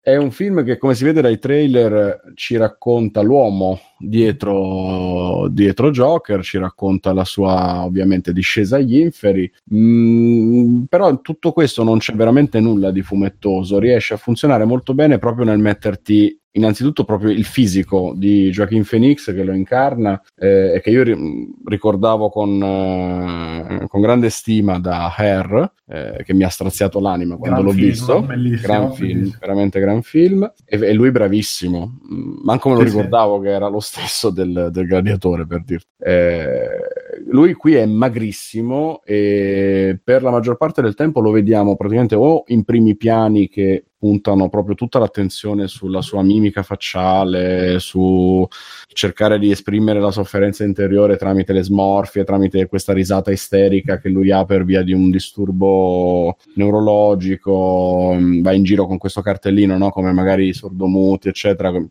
Quando sembra strano in pubblico e potrebbe metterlo in imbarazzo, porge questo cartellino per fargli capire che non sta ridendo per un sincero divertimento, ma per un problema. E non, non è chiaro che cosa sia, però insomma ce lo dipingono fin da subito come un tizio strano che è povero, squattrinato, vive con la madre che cerca di accudire, la madre anziana inizia un po' a starci e non starci con la testa, non fa altro che guardare la tv in casa e scrivere ossessivamente lettere a Thomas Wayne perché dice io ho lavorato per lui se saprà che stiamo messi così vedrei che ci aiuterà perché è una brava persona eccetera eccetera. Quindi vediamo che la vita di questa persona è fondamentalmente un rapportarsi con la realtà attraverso questo lavoro di merda in cui lui cerca di far ridere cerca di fare il pagliaccio di fare il comico e lui crede sinceramente in questa sua missione di poter portare gioia che ovviamente va sempre male perché mm, il fulcro del film è che tutto gli dovrà andare male le sfighe si accaniranno su di lui in maniera eh, gigantesca fino a portarlo al, al famoso leitmotiv del The Killing Joke di Alan Moore, cioè basta una cattiva giornata per, per farti diventare il Joker, per farti diventare una persona che sbrocca e, e dà di matto e può fare cose che una persona normalmente non farebbe perché è tenuta a freno dalla paura, dalle convenzioni sociali, eccetera, eccetera. Per cui poi ovviamente tutte queste cose accadranno, tutto andrà male, non sto a farvi spoiler, ma è ovvio che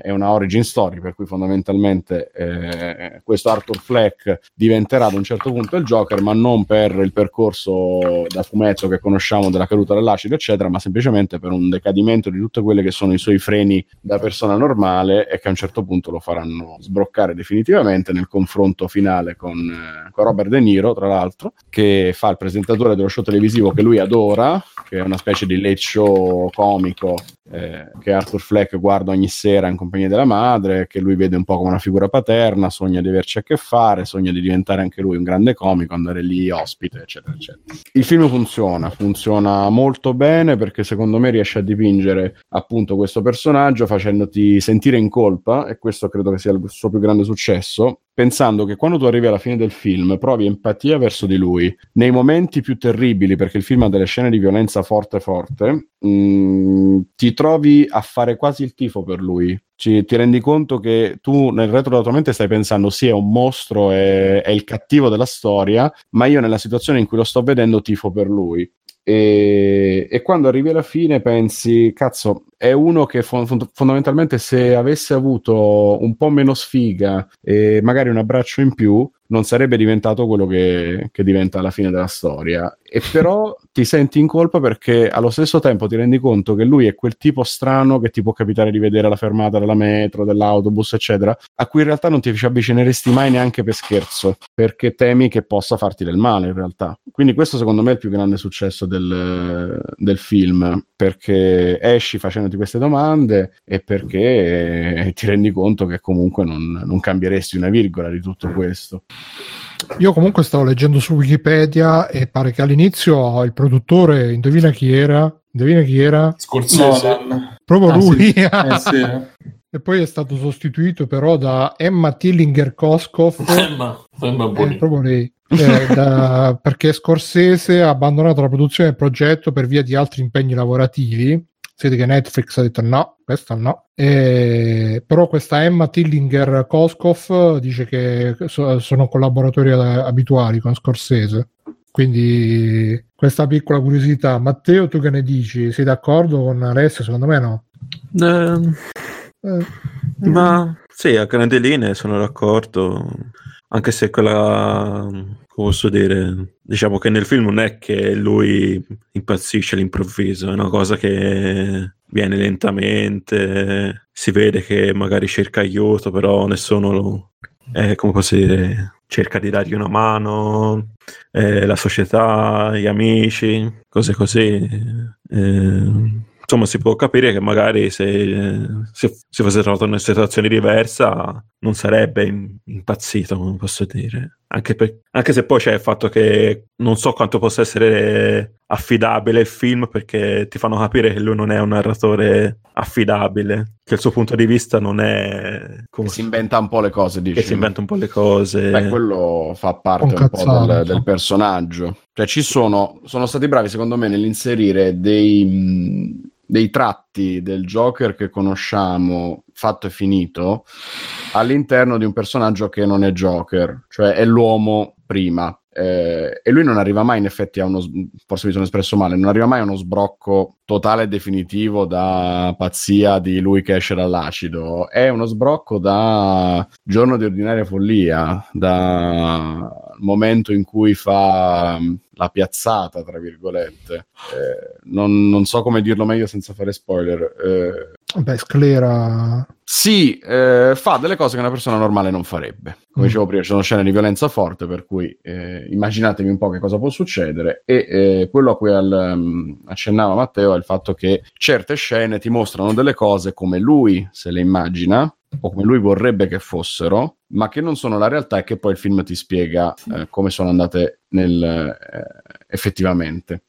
Quello che nessuno ti dice. Quindi la risata, esatto, quello che nessuno ti dirà.com, ehm, la risata o la scena appunto come l'ha vista lui e come è andata in effetti, eh, il costume, il trucco, eccetera, eccetera, sono tutte cose che contribuiscono poi a creare quel personaggio, però appunto come dicevo all'inizio, spogliandolo di tutte queste cose, mh, può benissimo essere un film su un qualunque pazzo, eh, che è un pazzo, insomma, che è un, un emarginato sociale che vive una situazione di merda, di povertà, di violenze, di soprusi, eccetera, eccetera, che all'improvviso, pur essendo una persona che ha fatto di tutto per eh, essere una brava persona, sbrocca perché non, non- non sopporta più tutto quello che ha subito e quindi si, si ribella, anche se all'inizio lo fa eh, non volendo, poi scopre che, che ci può prendere gusto e quindi man mano esagera salendo sempre di più di livello. Sì, sì. Arriviamo alla fine con eh, gli ovvi riferimenti a, a Bruce Wayne, a Batman, eccetera, per cui vi potete immaginare dove si va a parare con l'aum- l'aumentare insomma della rivolta in città che diventa appunto una rivolta contro i ricchi ed è lì che si è scatenata secondo me il grosso della polemica su internet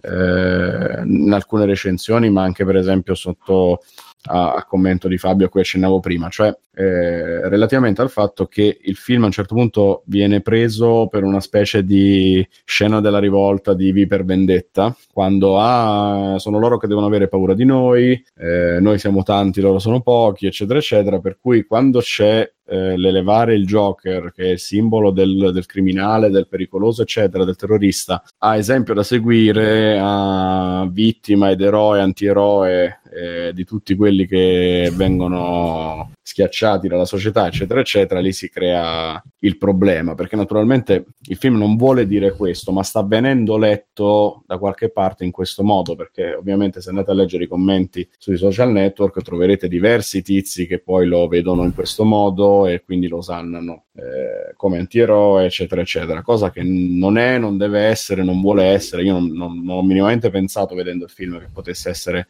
letto in questo modo, anche se naturalmente qualche vago accenno a certe scene appunto di folla contro i pochi ricchi e potenti di Per Vendetta ce, ce l'ho visto anch'io, però è palese che sono due racconti diversi. Eh, da Fabio si discuteva appunto del fatto che eh, la seconda metà del film va così tanto in questa direzione che ci sono i matti che lo stanno leggendo così. Eh, lì è un problema delle persone, secondo me, non è un problema del film. Il film fa, fa il suo racconto e lo, lo, lo, porta avanti, secondo me, fino alla conclusione molto bene. Sì, io ho letto un po' di miei amici social justice warrior uh, su Twitter che dicevano: Ah, il film dove un comico che non fa ridere diventa matto perché gli dicono che non fa ridere, e tutti che lo sanno. Fonda un partito. Ah, no.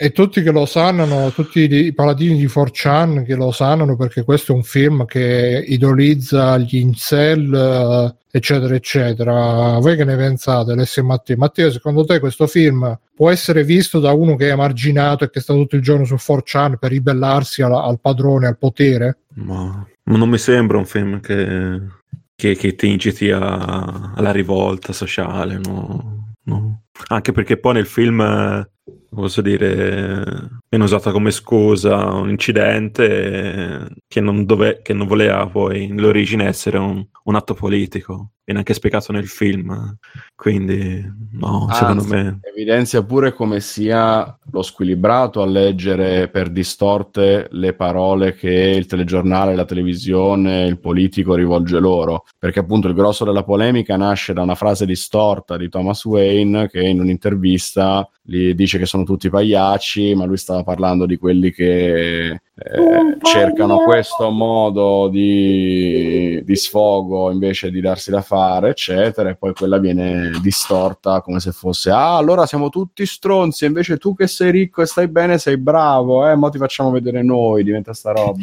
Quello gli ha detto, ma dottore, pagliacci sono io.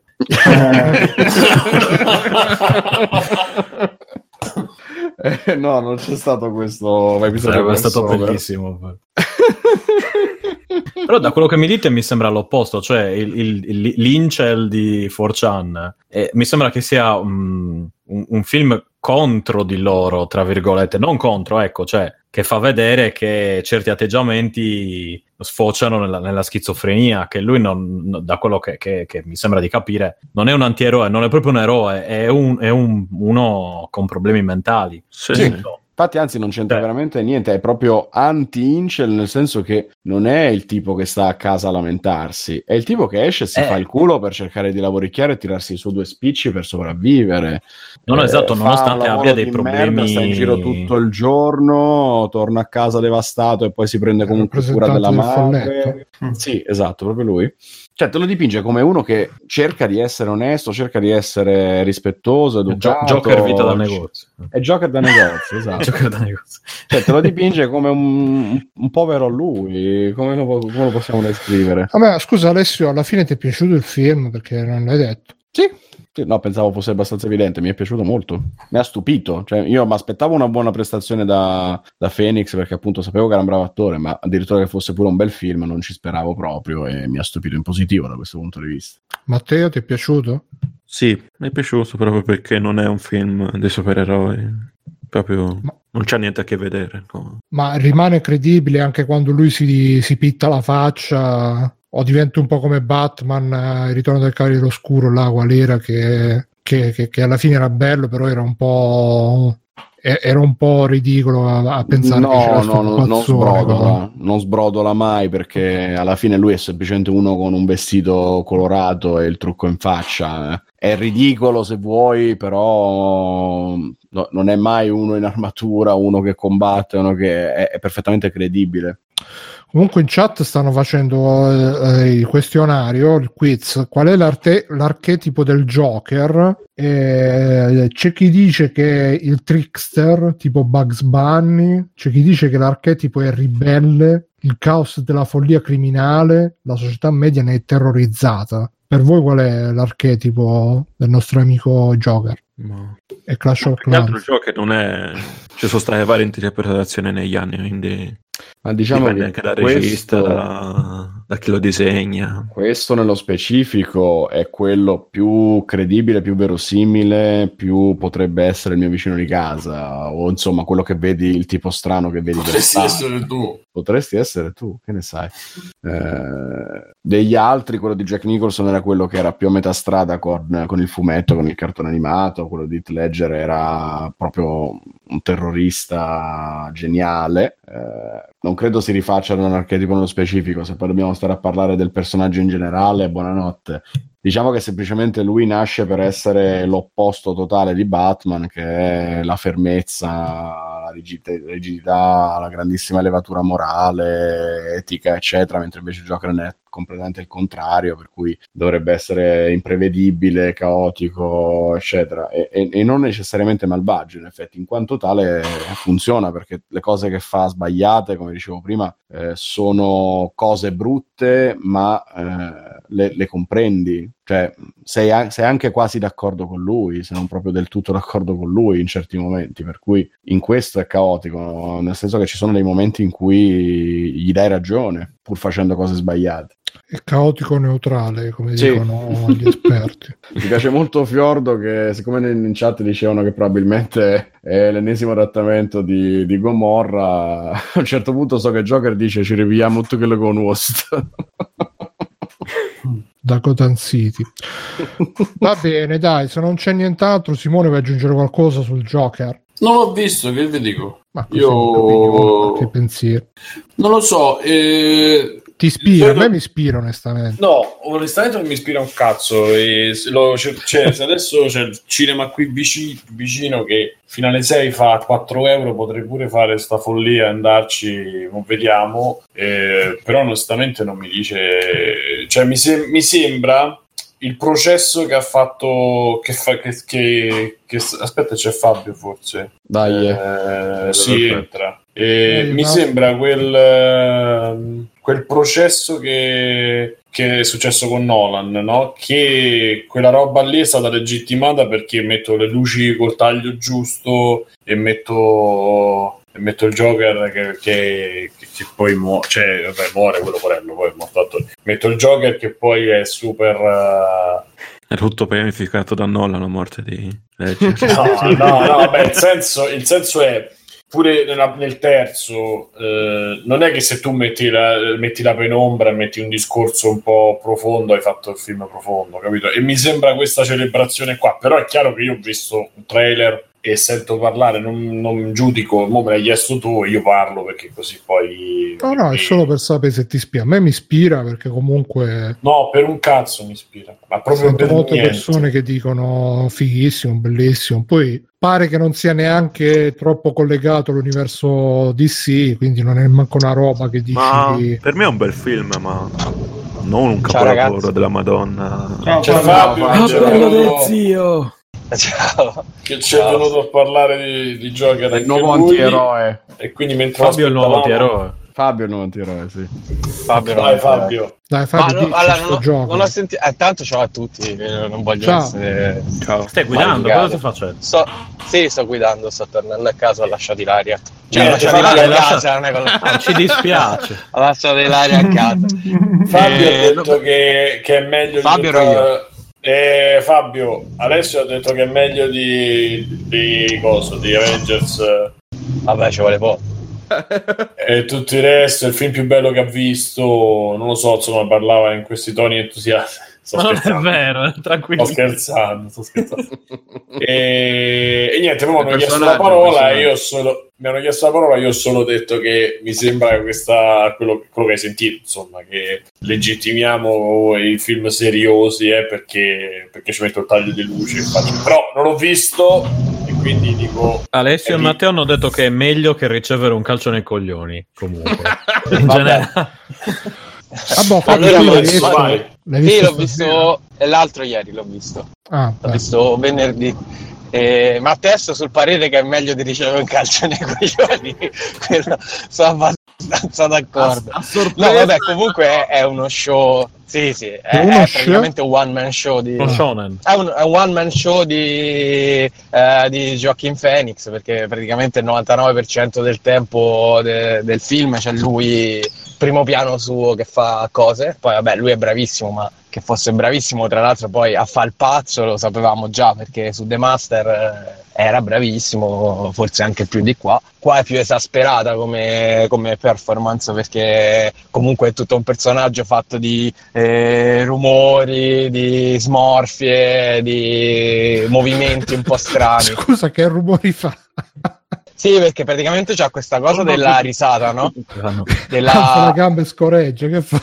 No, però lui ha sta cosa della risata che è nervosa e praticamente quando ride molto gli si incastra una risata in gola, quindi la fa proprio soffocata ed è, ed è dolorosa proprio da sentire, cioè è, bello come lo rende perché ne, ne percepisci veramente il dolore quando, quando fa sta roba. E... Infatti gira voce, ma pare che sia già smentita che vogliono fare quando ride non, non è- non sarà doppiato in italiano, non è doppiato. Ah, no, cioè, Non lo so se è doppiato, non lo so. no, mi lo pare che potremmo non chiedere a chi l'ha visto. La risata non dovrebbe essere la sua, se Mamma mia. bene. Ma si capisce o no? Perché No, però è difficile, è difficile doppiare una roba del genere, cioè come fatto fai? fare a quello del video turco senza denti la risata di Giorgio. Esatto. Sarebbe, sarebbe da rifarlo immediatamente. No, così. ci ho fatto caso perché ricordavo che era praticamente la stessa risata dei trailer eh, visti in lingua originale e senti un pochino lo stacco perché invece poi il suo doppiatore è lo stesso che doppiava il Joker di. Ledger, sì. Che un po' in E- certi, certi momenti si sente, eh. Ma guarda, in realtà secondo me ha fatto un ottimo lavoro perché non, eh, no- non li assimili proprio come personaggi. Cioè, sono diversi anche come nel doppiaggio, nonostante Sono molto persona. diversi, ma nel doppiaggio io qualche cosa in comune l'ho sentita, anzi a un certo punto gli è venuto poi quel eh, tirare su quasi di, di saliva come faceva quello di Ledger con, con la storia delle cicatrici, eh. Eh, non, Eh, un po' di ah. ASMR. Era un po' SMR, sì. non ci ho fatto caso. E comunque a me il film non è dispiaciuto. Quello che, che mi dà un po' da pensare è che comunque lui veramente ne esce. eh, Per prima forse Alessio scherzava su quello. Veramente lui un po' ne esce come un antieroe perché comunque è un film su- eh, in cui entri molto, molto in empatia con la sua storia. E eh, ci sono due o tre battute che lui fa nel finalissimo, che vabbè, ovviamente non ve lo spoilerò, eh, che sono quasi eh, a, a coronamento di tutto il percorso che fa, cioè dice praticamente viviamo in un mondo dove nessuno ti guarda, se muori su- sul marciapiede ti camminano sopra, nessuno si mette più nei panni degli altri ed è quasi un voler giustificare quello che fa. In un periodo storico come adesso, dove se, se- se andate su internet e scrollate le bacheche di chiunque, tutti si sentono la, la vittima perfetta del sistema che non gli dà modo, o della fidanzata che l'ha lasciato, o del sistema che non gli dà modo di esprimere chi è, o della gente che non è più gentile con te. Cioè, insomma, possibilmente siamo tutti questo tipo di personaggio. E visto che le sue azioni sono esasperate, però nel film non vengono mai secondo me, eh, almeno è quello che ho visto io, magari sbaglio io, non vengono mai effettivamente eh, fatte passare come al 100% il risultato di un folle, ma c'è sempre un po' di ragionevolezza in quello che fa, anche nel finale dove esplode in tutta la sua violenza. Mm, trovo che sia un pochino eh, troppo pa- lui passi un pochino troppo come, come antieroe come personaggio sì negativo però effettivamente tutti potremmo arrivarci capito Eh, mentre in realtà no, non, non- non è così perché lui era pazzo già prima, già all'inizio del film. Trovo che sia un pochino eh, indulgente con quel personaggio del Joker e in realtà poi ho letto tante persone che eh, la esaltano sta carica eversiva ed è preoccupante, cioè è un po' quello che diceva anche sono- il Times. se- Vai, vai, vai. No, dico, il Times ha scritto una recensione in cui l'ha demolito, forse, forse anche un pochino eh, imme- meritatamente, eh, che sottolineava proprio questo aspetto, cioè il fatto che eh, lui alla fine si ponga come paladino di una rivoluzione eh, dove gli ultimi della società riescono a dare a chi è ricco, potente, arrivato quello che si merita. E visto che comunque viviamo in un, secondo me, viviamo un po' in un periodo storico in cui tutti ci sentiamo ultimi della società, è quasi pericoloso come... E anche perché poi non, non viene, non viene trattato come un pazzo, secondo me, nel finale, cioè proprio in modo palese.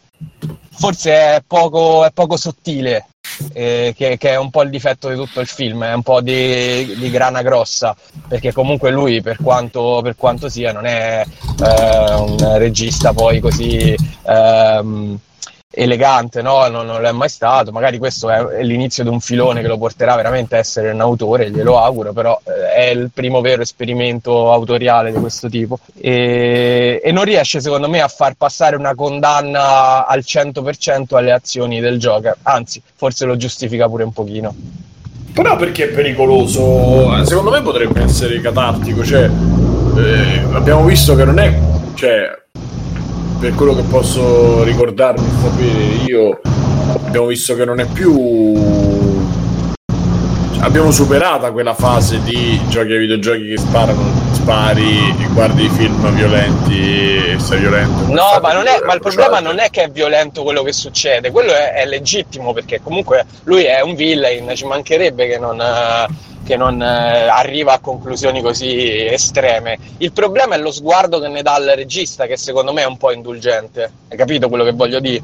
Sì, sì, sì, sì, però dico, tu hai detto pericoloso prima, e quello che è quel pericoloso che io non... È pericoloso perché lui è. eh, tu immagina V for Vendetta, ok? Quel tipo di personaggio là. Lui, secondo me, ne esce un po' come V. Cioè, lui è l'icona della persona che si ribella a una società che è ingiusta. E mh, in America hanno fatto molta pressione sul fatto che ricorda un membro delle comunità che si chiamano incels, eh, incel, che sarebbero eh, quei- quelle community dove si ritrovano solitamente i maschi bianchi e cominciano a, a mettersi tutti insieme contro le donne perché loro sono sfigati, perché loro Sì, sono sì, stronzi, sì, sì. perché le donne vogliono anche qua, soldi. ormai sono arrivate anche qua. Un po'. Vabbè ragazzi, è il canale E di lui- Blank, dai. e lui è un po' questo tipo di personaggio qua, eh. Cioè, nel, nel film gli succedono esattamente queste cose. La carriera gli va male, la tizia che gli piace a lui non, non se lo incula perché lui è tutto strano, eh, è, è un poveraccio, è uno strano, il lavoro non gli va bene perché comunque tutti si approfittano di lui, che è un po' un debole. E il- la sua rivalsa nel finale è giustificata da questa roba. Quindi ecco perché eh, in America c'è tanto allarme, perché essenzialmente il 99% delle sparatorie di massa nelle scuole, questo tipo di sparatoria qua, eh, il, eh, quello che, che solitamente fa sta roba è un incels, quindi è un personaggio che si può rivedere dentro Joker. E eh, soprattutto se un film del genere dice guarda se, te- se tutti quanti trattano di merda se nessuno si mette nei tuoi panni è, è pure legittimo che tu sbrocchi. È quello che è un po' destabilizzante come, come messaggio finale. Poi magari ce l'ho visto io però non, non sembra perché è, è una critica che comunque gli viene mossa spesso in America. Mess- vabbè, Invece- io non l'ho, non l'ho No, visto. Michael, ma- no dico Michael Moore fanno- Michael Moore invece la vita sì dimmi scusa Matteo Secondo me lo fanno capire che, nel- che non c'è con la testa lui. Sì, film. però lui alla fine eh, viene idolatrato, no? Cioè lui diventa un po' l'eroe dei, dei- dei poveracci di Gotham. Sì, ma ti fa capire che lui non ha fatto quelle cose perché voleva ribellarsi al sistema, l'ha fatto perché è capitato e, e poi alla fine ci ha provato Diventa gusto, sempre ma- l'eroe, però, capito? Non- eh, secondo me Sì, è questo passaggio che è interpretato dagli fosco. altri come eroe, non perché lui si vuole diventare un eroe, è quello il fatto. E la massa è lo un po' interpreta come eroe, ma lui non è un eroe. Un po' come PewDiePie che i suoi fan vanno a sparare nelle moschee, però non è colpa di PewDiePie. No, però PewDiePie non è un omicida, ecco, perlomeno ancora non è Eh, uscita dai. sta cosa. Per quello che ne sappiamo noi. per quello che ne sappiamo te- noi. no. È vero quello che Fabio, dice Fabio, però effettivamente il film poi non, no- non ci va troppo con decisione nel farti prendere le distanze da lui e appunto un po' te lo dipinge come, come eroe, per quanto suo malgrado, ma insomma la conclusione è quella. È vero che può far parte del tipo di personaggio, cioè Joker alla fine si vede quando poi diventa davvero il personaggio che conosciamo, eh, Joker si vede come un vincente nel suo essere eversivo, nel suo essere al di fuori della società o contro di essa, eccetera, eccetera. Però qui no, cioè non essendo ancora quel tipo di personaggio, effettivamente nel finale c'è un po' questa discrepanza. Fabio, da te hanno sequestrato le maschere, le armi. No, però c'era il, il, ehm, il messaggio di Usci Cinema che diceva che per questo film non si può andare con le maschere e, e le armi giocattolo. Io mi sono chiesto, scusa, ma per- se io vado con la maschera e l'arma giocattolo a vedere, che ne so, Ra- Rambo va bene. Non Cioè, credo che dipende sia dal c'è film. Credo la che sia perché in passato con eh, i film degli Avengers la gente andava mascherata. O Vabbè, però giocato fa le ride, no? spade Cioè- Star Wars. Non lo so. Me magari con bisognerebbe degli fargli Avenger- ingoiarla. No, che ci sta, nel senso, cioè ci sta. Io non ci andrei, però eh, film di, nel film di Star Wars degli Avenger vedi i tizi alla prima con la maschera, eccetera, come E ho sono visto anche io qua. dai 30 ai 40 anni, questa è una No, cosa. esatto, tra l'altro. Beh, I la bambini prima- li guardano sono palesemente giocattoli, diciamo. Qua No, no, ma, no, ma Sì, ragazzi. quello è, è normale. Se vai a vedere un film così vestito da Batman, mi sembra un po', un po' fuori Però luogo. Ecco. Cioè, è a anche. metà tra il supermarketing, cosa che credo io, e il, il togliamoci la, la responsabilità di quello Sì, che può sì. succedere. Sì, Però- Secondo, te è tutto un complotto?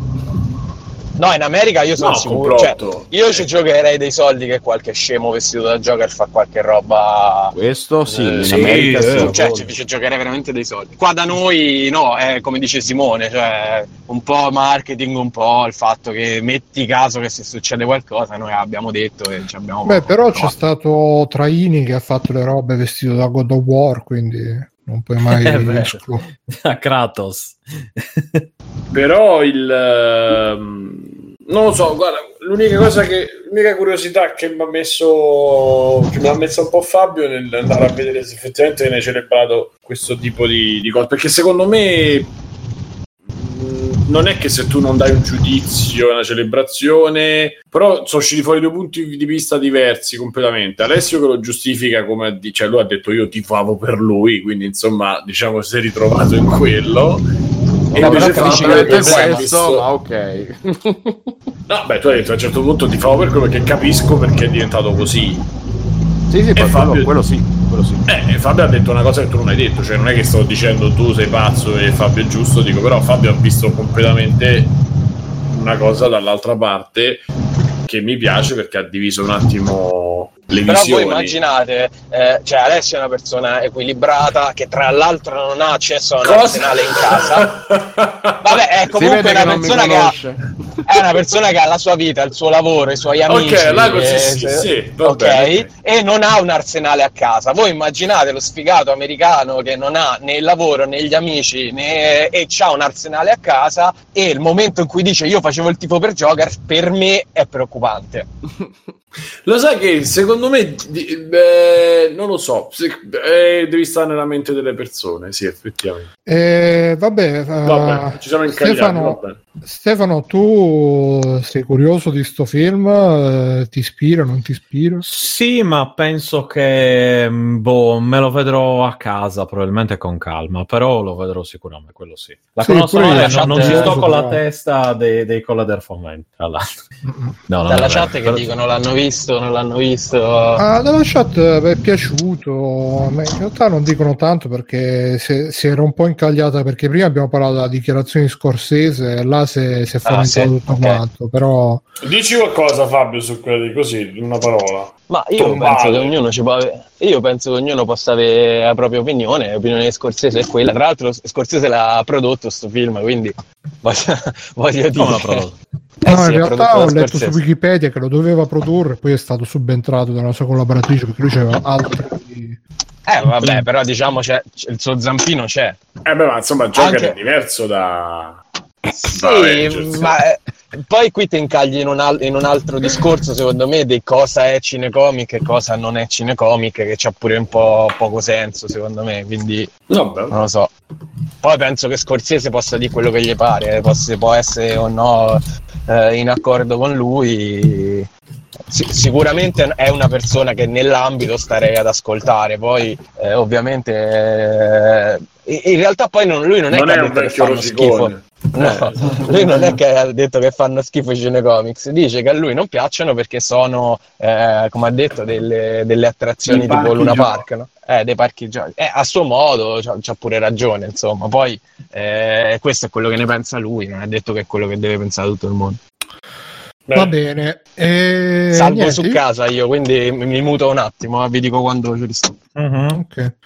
Niente, io prima di passare agli extra credits, perché si è fatto molto tardi alla fine, abbiamo è solo, monopolizzato la puntata, solo extra credit stato... più o meno, dai. Sì, sì. Vi faccio un altro extra credit, no, in realtà no, però è un video che ho visto di recente, che visto che parlavamo di sparatorie, mi, mi ci aggancio, che eh, faceva il paragone, non il paragone, però esaminava lo spazio architettonico dei, dei giochi sparatutto e lo spazio architettonico delle scuole americane, eh, facendo notare che ci sono dei punti di contatto. Nel senso che ehm, poi lui in realtà parla più di come sono fatte le scuole che non di come di quali possano essere i punti di contatto tra ehm, che ne so Gears of War eh, e, e le scuole che hanno eh, certe scelte architettoniche perché a me ha stupito come cosa non so se voi la sapevate in America con tutte le, le- intanto hanno messo i, i metal detector perché mi ricordo che Scusate, ma oggi è San Bruno. eh sì auguri Auguri! Auguri, Bruno. Auguri buon compleanno Alla-. No, no, Sul ma- filo, buon- eh, fantastico. 23-31. Eh sì. Eh, tra un po' non faccio avanti in tempo. Sì, ragazzi, Oh, oggi è San no. Bruno. quindi- So che Bruno ci tiene molto, poi per l'onomastico è un po' una cosa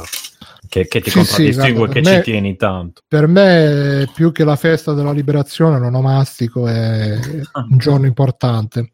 E comunque, dicevo, eh, non so se lo sapevate, che intanto nelle scuole americane ormai i metal detector li mettono tranquillamente. per- mh, mi ricordo che tempo fa se ne parlava anche da noi, è giusto, non è giusto metterli. Alla fine ce l'hanno messi, va a fare. Ma non solo, adesso le progettano eh, con tutta una serie di accortezze, di accorgimenti, proprio per fronteggiare le sparatorie. E cioè si sono rassegnati al fatto che ogni tanto là qualcuno sbrocca e si mette a sparare, quindi mettono i vetri antiproiettile, mettono le pareti ah, dove uno si può riparare, fanno le varie classi, le separano l'una dall'altra proprio a livello di edifici. Credo che così, in modo che chi eventualmente va, fa un attacco, loro si possono chiudere nell'edificio, bloccare tutte le entrate e tutte le uscite, le fanno lontane dalla- dalle, dalle strade. Addirittura una scuola di cui parlava è circondata quasi da, da una specie di fossato per evitare assalti di questo genere. E lui faceva il ragionamento che comunque sia. Eh, I ragazzi americani che oggi vanno a scuola, eh, mh, ecco il parallelo che faceva con i videogiochi era che quando noi siamo, per esempio, in un Gears of War, sappiamo che siamo in un ambiente che è fatto per, tra virgolette, la guerra, per sparare, per la violenza. Quindi ci sono i ripari, ci sono eh, le, le strettoie, i punti di strozzatura delle mappe, tutto quanto. E alla fine non è che le scuole siano fatte come Gears of War, però pure là gli studenti americani che vanno a scuola eh, vivono in un ambiente che è fatto tenendo diciamo come punto centrale questo problema della violenza che può scatenarsi da un, da un momento all'altro. C'è magari chi questa cosa la maschera un po' di più. Lui fa due esempi tra una scuola che sembra veramente una specie di caserma e un'altra che invece adotta tutta una serie di accorgimenti, decorazioni, eccetera, eccetera, per mascherare le, mh, queste diciamo caratteristiche anti, anti-strage. E addirittura nel, uh, nei commenti c'era uno che diceva che eh, in America gli, agli studenti fanno fare le esercitazioni anti, anti-strage, cioè gli, gli insegnano fin da bambini gli, gli, dicono ah fate finta che state giocando a nascondino se succede qualcosa nascondetevi trovate un rifugio. Gli fanno fare esercitazioni del genere che a me è una roba che, che veramente ha lasciato infatti tra i commenti c'era uno che diceva a me da piccolo mi facevano fare queste esercitazioni mi hanno ingranato così tanto questa cosa che ogni volta che entro in un, in un ambiente cerco, cerco sempre di individuare tutte le vie di fuga per dire poi mi sono trasferito in Svezia e quando dicevo queste cose qua ai miei compagni di scuola svedesi, loro ne rimanevano inorriditi di questa cosa qui. E quindi, boh, a me ha molto colpito questa cosa e, e, e, se il clima è questo eh, che c'è in America, poi ci sta che, che un film appunto come, come Joker, uh, se poco poco uh, diciamo può mm, stimolare anche questo tipo di evento stiano molto col culo stretto perché effettivamente là cioè, mm, noi forse non ce ne rendiamo conto però eh, loro ormai vivono come, come se fossero quasi non dico in una zona di guerra però cioè, No, cioè, questo per, per, permettere no. la vendita delle armi è una cosa No, esatto, mi sembra un po' stupido, nel senso, invece che costruire la, la, la scuola anti-sparatoria, fai in modo che non avvengano le sparatorie, iniziando con cose tipo, cosa usi per fare una sparatoria? Una pistola per dire adesso. Poi lo so che il discorso, bla bla bla. Però, insomma, inizierei a cercare di, di, di partire dalla base del problema piuttosto che eh, tamponare in questa maniera così. Però vabbè, questo magari... Nel film comunque è, è, e tra l'altro è anche affrontato questo argomento perché diciamo che tutto si scatena perché lui entra in possesso illegale di una pistola. Quindi c'è questa eh, velata critica, è forse l'unico, l'unico, vero aspetto un po' sottile alla facilità con cui si entra in, in, possesso di un'arma negli Stati Uniti. Sì. No, che poi in maniera illegale è possibile in qualunque parte del mondo praticamente, però chiaramente eh, metti lì magari in un modo o nell'altro, cioè te la fai comprare da uno, vai la compra, mentre invece in Italia, in altri posti, devi fare un po' più di magagne insomma, devi, devi, romperti di più le palle per, per, entrarne in possesso, almeno credo. Io non saprei neanche dove, da dove iniziare. Sì. Però... Perché negli Stati Uniti, sì, non so se ti ricordi Bullying a Columbine sì, di Michael Moore, e quando aprivi il conto in banca ti davano un fucile sì. a pompa. Bro, hai visto cioè, Bullying a Columbine? Hai le, hai le armi eh, tipo nei supermercati. Cioè, hanno eh, tolto GTA ma hanno lasciato i fucili, capisco? Quelle cose che, che non capisco. Sì, sì, sì, eh, ma questo è la potenza del, dell'NRA anche per i dazi sulle robe italiane su parmigiano prosciutto facciamo i dazi su beretta e compagnia. Sì esatto. Ma, ma sono quelle che usano anche loro alla no, fine perché quindi... pensavano a visto. Hanno sbagliato era, pensavo fosse il, la beretta. Esatto su beretta no sì. perché pensavano fosse la pistola no quello no quello cioè, incredibile. Sì, sì, beh, se sono mine anti-uomo nessun problema. Se, se è la copia di GTA, insomma, ragazzi, lì, lì rischi di far male ai eh, bambini. Che...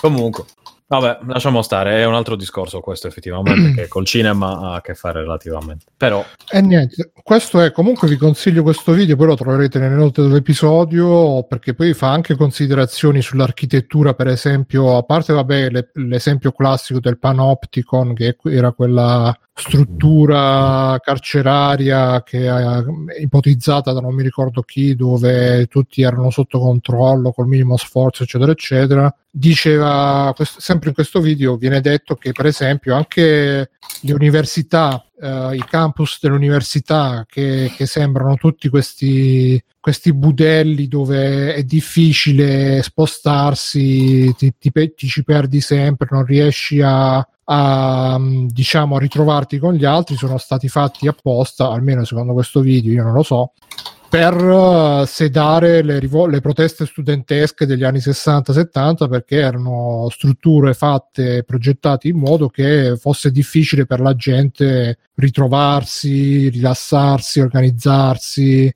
Che ne so, per, per- per dire una roba che mi ricordo del video, mettevano i tavoli eh, mh, saldati al pavimento in modo che la gente non potesse spostarli, unirli e fare tutto quanto. Quindi ve lo consiglio, lo trovate nelle note d'episodio. Poi non so chi altro, Mirko, tu c'è qualche extra credit? Allora, io non mi ricordo se ne avevo già parlato, ma ne, ne parlo. E mi sono uno di quei film che mi guardo continuamente, che è Stalker di Tarkovsky. E vabbè, immagino che altri l'avranno visto qua. Comunque, è veramente uno di quei film eh, capolavoro che merita di essere visto, rivisto e stravisto. E fondamentalmente racconta, è un film del eh, fine anni 70, 78, 79 e che racconta, racconta che in un futuro praticamente mezzo anche lì post-apocalittico eccetera c'è una cosiddetta zona che è un posto dove vanno la gente alla ricerca della stanza eh, che è una stanza in cui al cui interno chi, chi ci entra può esodire tutti i suoi desideri più intimi e più segreti. E la storia ci racconta mh, di uno stalker che è uno di questi personaggi che sa entrare e muoversi nella zona perché appunto la zona è una cosa fuori dalle leggi della fisica, eccetera, anche un po' un pochino fuori dal tempo e ha tutte le regole sue, che accompagna due personaggi che sono chiamati lo scrittore e il professore, mi sembra, e li, li porta fondamentalmente alla ricerca di questa stanza. Da lì in poi succederà tutta una serie di vicissitudini e il film non è che è lento di più, perché fondamentalmente sono personaggi che camminano disquisendo su eh, argomenti di varia natura, ovviamente ognuno con le proprie motivazioni per trovare questa stanza.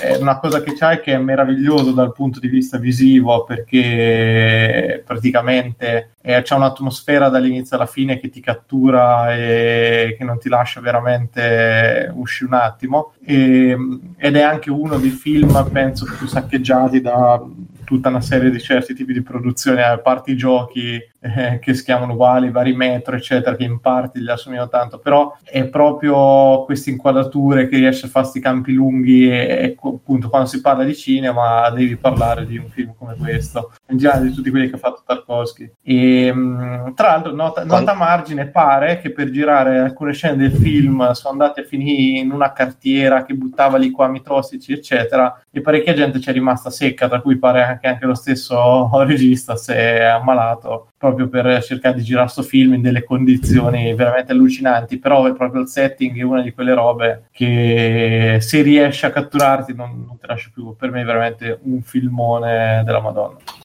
Aggiungo che Vai. il nome Stalker è lo stesso Sì. che viene dato agli ucraini che vivono in maniera abusiva nelle case abbandonate di Chernobyl eh, lì in zona, che, che vengono chiamati Stalker in- proprio dal nome del film, nonché il videogioco Stalker che ricordo. È un grande filmone. Mi pare che tra l'altro da poco sia stato rilasciato in maniera... Lo trovate gratis su YouTube. Ecco, Tutti i film esatto. di Tarkovsky li trovate gratis su YouTube, sottotitolati in inglese. E io ho guardato, quindi un motivo in più per guardarli. Sì, sì, eh, non, non è pirateria, mi dispiace. No, no, eh, sono proprio stati Sono- rilasciati esatto. sì, in maniera... Sono andati i Fantastico. diritti. Questa è una Quindi bella ecco, però sono dei bei, cioè, sono dei bei cazzottoni. Tra l'altro sono modernissimi, cioè a livello di fotografia sono proprio pazzeschi. Io mi ricordo lo specchio, lo specchio fa Eh, paura lo specchio ancora sì, oggi. Tecnicamente più però secondo me se uno vuole avvicinarsi un pochino a sta roba che non è la corazzata Potionkin Esatto. No, e- Solaris pure è bellissimo. Sì questo forse è quello più apprezzabile cioè il più eh, apprezzabile forse il più abbordabile scusa no, apprezzabile su Ah, non vi spaventate all'inizio, era in bianco e nero perché poi diventa colore. sì. Eh, danno una botta alla telecamera. Eh. no è- è- invece è anche meraviglioso proprio È bellissimo un momento, sì, sì. l'idea esatta L'hanno proprio di questo passaggio e poi vi guardate quella mondezza di annientamento su Netflix che, che vorrebbe essere Vabbè, ma comunque se tu vedi un po' tutto il il cinema oggi vorrebbe essere questo, o vorrebbe essere Eh? Solaris, o vorrebbe essere. Quindi Beh, era uscito anche... però so, senza moderno. saper scrivere dei dialoghi e mette in scena Purtroppo sì, con George Clooney, Con Solaris. Mamma mia, quello boh, mi ricordo che non penso di non essere arrivato A alla me è fine. piaciuto tantissimo quel film. Eh, allora, guardati l'originale. La Bruno. storia, esatto, c'è la storia di Solaris. L'originale ho provato a vedermi, ho vi- solo che ho visto qualche fotogramma già. mm. Ah, No. Bruno le stavo cercando di vedere per, per chiavare con qualcuno, quelle cose lì. Per darti un tono, giusto? Eh, esatto. no, no, Solaris mi è Ah, piaciuto perché tuoi. mi piace il regista, so- a parte che Soderbergh come regista mi piace molto, eh, quindi... Però sì, poi sono arrivati tutti quelli che "Ah, non è come l'originale, eh", quindi... Quindi ti perché l'originale era stramoderno, cioè era proprio la risposta sovietica 2001. Mhm. che siamo Vedi, il problema Ah. di Bruno è che è stato rovinato dai rompicoglioni con cui vive. Sì. Perché, cioè, No, no, ma non, non erano cose. persone, persone con cui vivevo, No. erano eh, su internet. Cioè, no- non persone- persone che Dicevano, "Ah, frequentavi su ammazza". internet o No, nella no, ma realtà. poi so- soprattutto questi sono film che puoi guardarli pensando a me che ti dico che sono Esatto, dei che film. dice che è bello. Sì, dai, prima o poi lo recupero, però ragazzi... Cioè, no, guarda, guardati che secondo Cioè, me... visto sono- degli, agnelli e non ti, ti vedi questo. chi? Il Signore degli Anelli, Bruno. Ah, vabbè, ma quelle sono cose che devi vedere per... Pensa, Bruno, Eh, se queste uscisse il Signore degli Anelli con le musiche dei Beatles, tipo, Mamma mia. che esplode. Però con Schwarzenegger. Oh, bellissimo. e la mia ascia. Con Schwarzenegger che Eh, fa vai, impazzisce. Get da zoppa. Co- con Schwarzenegger e l'alello è, però è gigante lui lo piega con la forza dei suoi muscoli quando, quando, quando casca con Barrock, che fa? Hasta la vista, baby. e se c'è il pollice, se il pollice in su, mentre cade. No no con l'anello gigante con l'anello, gi- l'anello gigante che lui intanto prende tipo una, una sbarra di ferro e la piega a mano e fa l'anello gigante e poi lo butta nell'occhio di Sauron tipo scudo di Capitan America Scusa, ma non l'avete visto il video in cui c'è, c'ha il coltello lui? Belli, sì, quello col coltellone. This is a knife. This is a knife. va bene No, Mirko tu invece che non te l'ho chiesto Dimmi. tu ti intriga Joker? Ma me lo guarderò. Poi sono iscritto, ogni tanto lo guardo. No, no, lo guardo perché dopo, dopo che mi sono visto un sacco Mirko, di... ma tu ti sei mai domandato come fossero i giocatori senza denti? no, però se volete al volo vi parlo di un cinecomic bruttissimo. Proprio rapido rapido, così. non ho capito sta cosa si sono mai domandato Eh, giocatori. fratello Joker e il fratello di Ciccio Gamer fece un video Ah, Ma te l'avevo passato, Bruno. Beh, ci vedo a tutti, vi siete mai domandati come No, fossero i è giocatori? peggio. Ah, peggio. sì, sì, sì, sì. e dice tutti noi tutti noi nella nostra vita ci saremmo chiesti come fossero i giocatori quindi è peggio ancora Abbiamo stato costretto a giocare. Oh. Eh, Ma la cosa è che l'ha lasciato, non è tanto. No, ma non è tanto l'errore c'è Sì, stato, l'onestà, la facciamo tutti. è per quello Però l'ha che- lasciato, cioè a quel punto perché ha fatto un sacco di views, c'è stato. sì ha fatto i miliardi cioè, è, è- è ritornato in vita con questa cazzata Ma poi parte così, Bruno, guardalo perché il primo secondo, cioè ti, ti travolge, è tipo un cazzo del uno tsunami, capito? In un secondo tu senti tutte quelle parole. eh. Comunque sarebbe stato be- anzi fosse stato bellissimo se nel finale del film lui diventava il fratello di Ciccio cioè tipo Ciccio lo andava a trovare capito? E dicevo tutte le frasi con l'italiano sbagliato. No, è, è l'ultima parte del film sarebbe stato lui che ringraziava per i milioni di iscritti piangendo Le spara a tutti.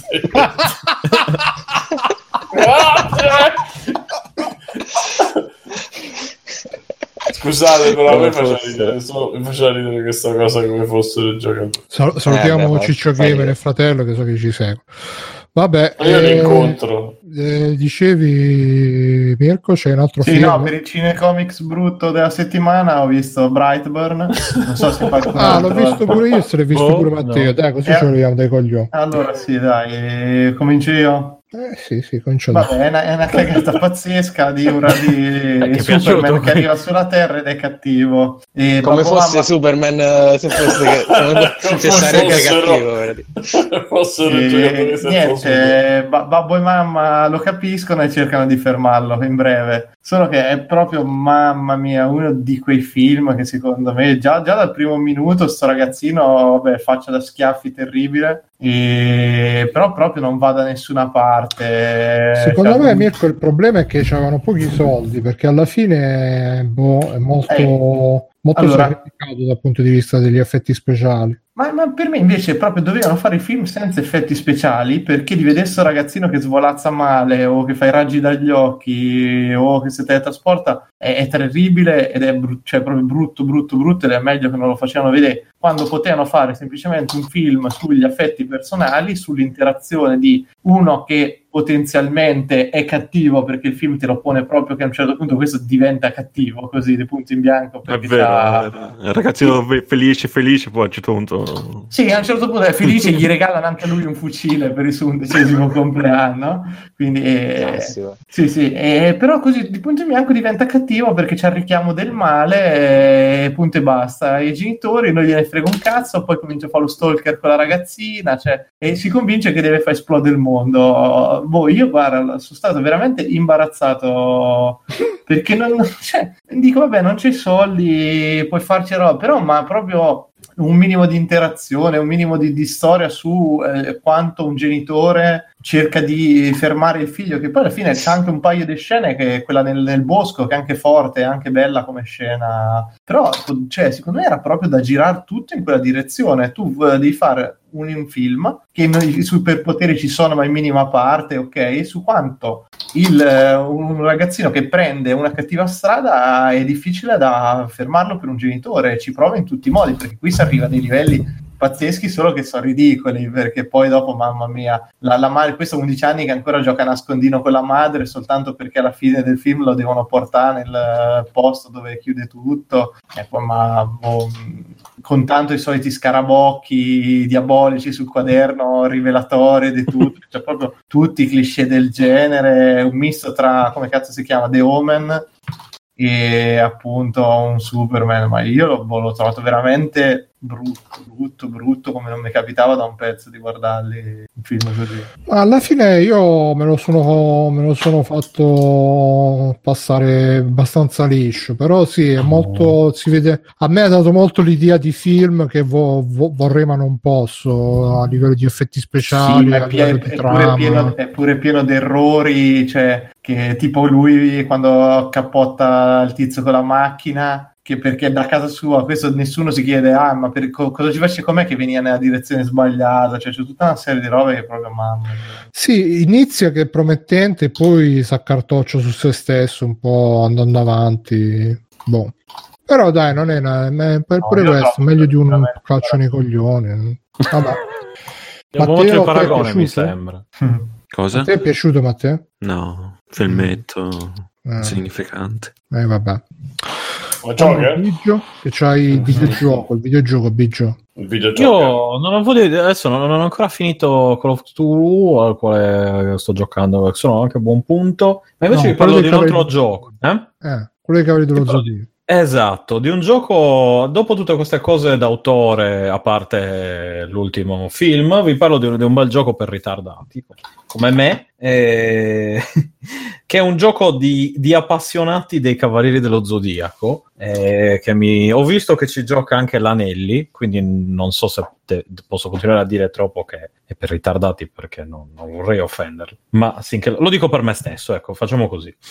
Eh, il gioco è un gioco su Chi mobile. lo si chiama dice sa di esserlo. Come Esatto, infatti, eh, esatto, infatti so, so di è. Eh, il gioco è Sensei Awakening Knights of the Zodiac su mobile, che è un gioco, tra l'altro, dopo aver letto, ne approfitto per collegarmi, per fare un rapido collegamento con eh, Free Playing, dato che grazie al post di Bruno ho scoperto che la Tencent Games eh, se sta a comprare tutto. Eh, e che sono eh, questo gioco qui è parzialmente è, è fatto dalla Kurumada Production, ovvero l'autore di Cavaliere dello Zodiaco, ma anche la Tencent, poi è fatto da un'altra compagnia, sempre cinesosa. E però legge- leggere il nome Tencent dopo che ho letto quell'articolo lì con tutto quello che sono comprati un po' mi, mi- mi fa storcere il naso anche perché come ho già detto in passato il mio rapporto con l'egemonia cinese come il mio rapporto con l'egemonia di qualunque paese quindi anzi forse nel caso dei cinesi forse anche un po' peggio. E, insomma ma a parte questo parliamo del gioco il gioco è può ricordare molti altri giochi eh, semi strategici tra virgolette ovvero tu hai una line up di personaggi tratti dai Cavalieri dello Zodiaco e presi dai- dalle varie saghe eh, standard, diciamo, cioè non fanno parte lo Scanvas e quella boiata di Omega, che non, non dateci neanche un'occhiata perché io ci ho provato, ma sono, è da- davvero orribile. E nel gioco il, il gioco ha diverse cose, le classiche missioni giornaliere da fare, hai, eh, ripercorri praticamente quella che è la saga principale, quindi quella del, del santuario, dove vai a pestare eh, tutti i vari nostri amici cavalieri d'oro, eh, seguendo tutta la, segni zodiacali. tutti i vari, esatto, con i vari segni zodiacali, ma mi auguro che, che, insomma chi senta Freeplane conosca i Cavalieri dello Zodiaco, o almeno sappia che cos'è. E quello che mi ha positivamente colpito è in primis il fatto che è un gioco piuttosto vario, non è un pay per win o, o cose simili, poi chiaramente ti bombarda un pochino di compra il pacchetto così, compra il pacchetto cos'ha, ma in linea di massima si può tranquillamente giocare e andare avanti semplicemente standoci un po' dietro. E hai la classica cosa della stamina per fare le missioni, eh, missioni secondarie, qualche minigioco. Quello interessante, la cosa interessante in primis che, è che il doppiaggio è quello originale del, ehm, del- de- de- dell'anime e hai una serie di sezioni dell'anime ridisegnate che si vedono come ehm, intermezzi tra una missione e l'altra. E in più di queste side mission dove vengono raccontate delle storie parallele che nel, nel cartone animato non, non si sono mai, mai viste, eh, appunto delle cose devia leggermente dal- dalla serie originale, almeno nelle side mission, il resto è praticamente identico. E graficamente è molto ben realizzato, è davvero ben realizzato. Il, il design è una specie di versione rimodernata di quello originale, ma segue pedissequamente quello originale. Tra l'altro, andando avanti nel gioco, cioè salendo di livello semplicemente, c'è Scusa, la Stefano, il possibilità. gioco Sì. di che consiste? Che genere è? Allora, il genere no- non so bene come definirlo. Tu, appunto, come dicevo, hai una line-up di Cavalieri dello Zodiaco che sblocchi eh, tramite delle summon. eh, sblocchi, non, è- non sono proprio delle carte, cioè non è una cosa con le carte. Tu hai proprio il personaggino, il modello 3D. Si chiamano Eh, gaccia. Ah, son- ok. Sì. Eh, sì, esatto, cioè quelli dove devi co- collezionare la, la gente, diciamo. Mettiamola così. Eh, credo, no? Perché poi sono super free Sì, to sì. play quei giochi, Biggio. Tu Esatto. sei, sei naif, non ti fai. Non No, te no, no, no, sono, sono- infatti l'ho detto, sono free to Stai play. attento che ci- no, sono super free to play nel senso sono super microtransazionati. Ah, eh, Stai attento che se ci caschi, Biggio è brutto poi il fatto. No, allora, io per questi giochi qui, tendenzialmente cinesi o non cinesi, ho la regola che, mia personale, se ci gioco dopo un certo tot, tipo 3 franchi, 3 euro glieli do. Mettiamola così. Cioè, nel senso, se hanno raggiunto un numero di ore, la maggior parte sono giochi a cui io non giocherei mai. E in questo caso, che sono i Cavalieri dello Zodiaco che amo, e quindi, eh, insomma, mi fa piacere rivedere quelle scene, rifare le. eh, rivedere quei personaggi, eccetera, eccetera. E quindi, mm, insomma, adesso ci penso, vedo un pochino, ma lo faccio con tutti i giochi free to play che abbiano un minimo di spessore, ma una cifra simbolica, diciamo, come a dire, vai, bravi, ci ho giocato, non lo so, 20 ore per adesso, sparando una cifra, v- direi che 3, franchi, 3 euro ve li posso dare, mi sembra, mi sembra sensato. Però sì, ecco, come ho detto, non è pay per win, ma eh, ci sono un casino di, di microtransazioni, volendo, se no fregatevene, fate quello che, che dovete fare, non c'è bisogno per proseguire nella storia di, eh, di, di- fare queste microtransazioni. Comunque, Non c'è ancora bisogno. No, no, vabbè, adesso sono insomma un buon, un buon punto e mi sembra che il livello massimo sia tipo 50-60, io sono 26, boh, una roba così. Non ha avuto problemi di nessun tipo.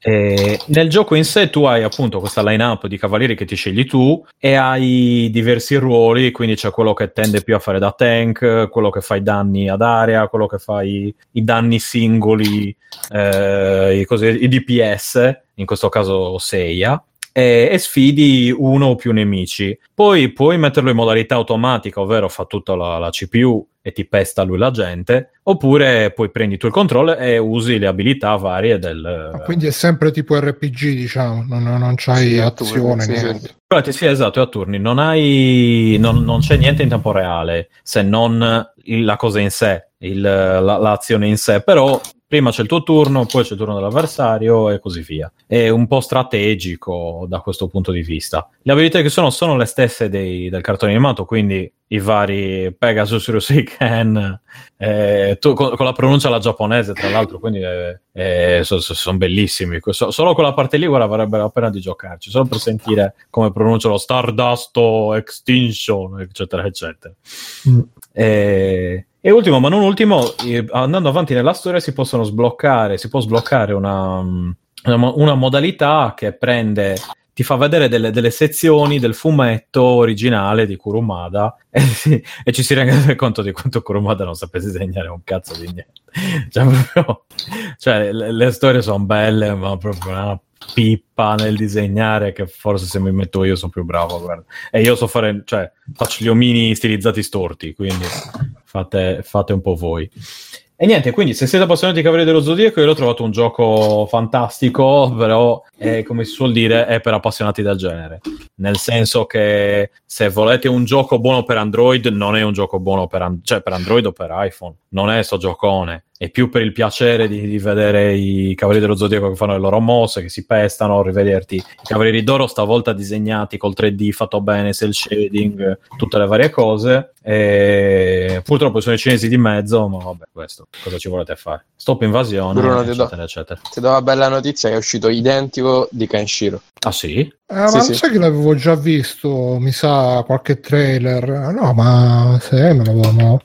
me lo Ma gioco è proprio la subito struttura, e ci spendo pure i soldi. Ci spendi i soldi, no? non faccio queste vigliaccate che, che- eh, eh, non ci li spendo. No, subito. Se, bisogna, mettere i Da soldi, subito tu. bisogna mettere i soldi dove, dove la lingua, quindi in bocca praticamente. E, no, dove sono le parole, quindi sempre in bocca. E, va bene, Simone, c'è qualche extra credit? Lo sai che non mi ricordo che se ho visto... Io qua ci ho segnato, ti dico, un done, i Griffin stagione 16, Dave Chappelle. Allora, Andone ne ho parlato sul canale Telegram, però ne posso velocemente parlare anche qua. Ehm, serie TV di Amazon Prime, ehm, otto puntate in, eh, dai produttori di Bojack, eh, è fatta in rotoscope, eh, quindi praticamente quella tecnica che c'è il girato, però poi sul girato viene ricalcato, viene disegnato per dare quell'effetto, diciamo, aha dei Take On Me, insomma, il video di di Take On Me. E, e anche Prince of no, Prince of Persia era fatto, però fatto meglio probabilmente, perché l'animazione è fatta meglio.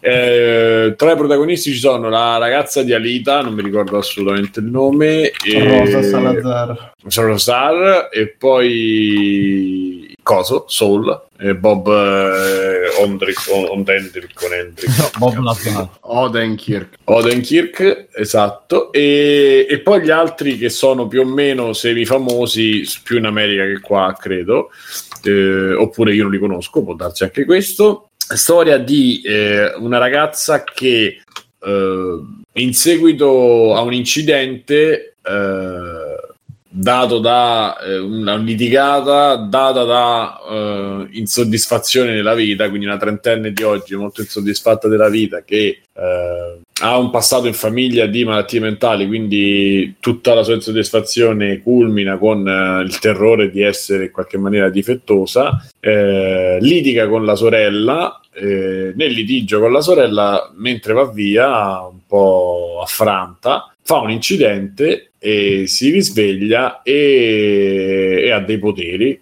Comunque comincia a vedere le cose in maniera molto strana e non si spiega bene il perché, eh, perché lei crede di essere pazza. e che in qualche maniera l'incidente abbia attivato la, la sua malattia mentale, eh, ma il padre le dice che non è così. C'è un piccolo problema che il padre è morto e quindi lei ha le visioni del padre che le spiega eh, il suo immenso potere eh, che non è malattia mentale e che è di famiglia. Eh, nel riuscire a viaggiare nel tempo e andare in altri mondi, in altri luoghi, perché si parte dal solito concetto, quello che ha salvato, diciamo, i, i romanzi, che ha salvato la scrittura e l'intrattenimento negli ultimi dieci anni, che è la, la fisica quantistica. E quindi il concetto è che eh, te- il tempo è uno e avviene tutto nello stesso tempo, avviene tutto nello stesso momento, noi siamo solo eh, il nostro cervello è fatto in questa maniera, ma ci sono alcune persone come i vari sciamani, santoni, eccetera, che riescono a, eh, a viaggiare e a consultare il tutti i vari tempi e le varie dimensioni. Lei sarebbe una di queste, quindi il papà, che era uno studioso di fisica, un professore, eccetera, lo, un professorone, dice: Dobbiamo uh, eh, sbloccare il tuo potenziale e capire chi mi ha ammazzato perché, perché io sono morto, ma non sono morto secondo come si dice, con un incidente, ma ci stanno altre cose dietro. Se co- dobbiamo capirlo, ma io non riesco a capirlo, c'è bisogno che lo faccia tu per me, perché io quando arrivo vicino a quel momento non riesco più a, a, a decodificare quello che accade.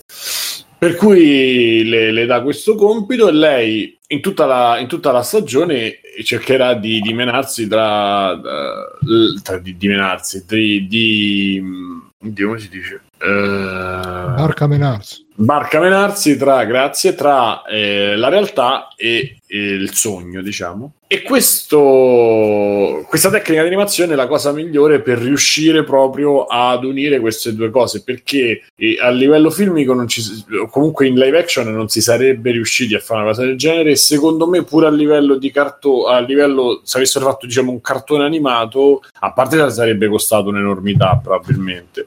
Eh, e poi forse non avrebbe reso nella stessa maniera perché, perché secondo me questa tecnica ti, ti permette eh, di mantenere uno stile ma di cambiare decisamente eh, l'approccio alle scene, tipo i colori, tipo la scelta della luce, eccetera. Cioè questa, questa tecnica ti dà molto, molta più resa e secondo me mo- e diventa molto meno estraniante, ma non è importante questo è importante ai fini della regia perché la, l'idea del cartone animato probabilmente, però un po' così, un po' ehm, estraniante perché non, chiaramente è tra, a metà tra le due cose, quindi diciamo potrebbe essere anche eh, legato proprio alla trama, perché lei comunque appunto eh, vive sul eh, crinale di questa, di questa, su questa dicotomia, insomma, su, eh, tra una dimensione e l'altra si presta benissimo a determinate scene che nel giro di un secondo eh, o di veramente 4-5 secondi vede proprio eh, cambiare setting, cambiare scenografia, cambiare persone, cambiare battute, cambiare... cioè Um, da questo punto di vista funziona tantissimo. Eh, secondo me, anche a livello di storia è scritto molto bene. C'è sempre un po' quella, quella decadenza. Infatti, non so credo che siano i produttori, non credo ci sia gente che ha scritto Bojack o se ce n'è, non ce n'è tanta, credo, però c'è sempre un po' quella, quel retrogusto amarognolo. Eh,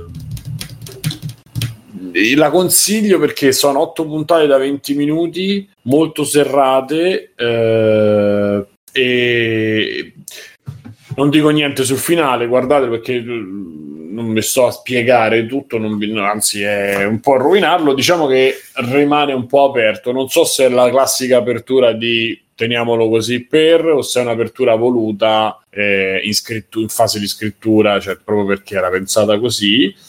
Eh, l'unica cosa è che alcuni, attori questo, cioè gli attori sono tutti più o meno più brutti. Cioè la ragazza Rosa Salazar è molto più carina di come è nel, nel telefilm. Eh, ah, tra l'altro c'ha l'impianto cocleare lì, c'ha l'impianto quello eh, per sentire, anche se non è ai fini della, di tutto lo svolgimento, non è che incide questo particolare.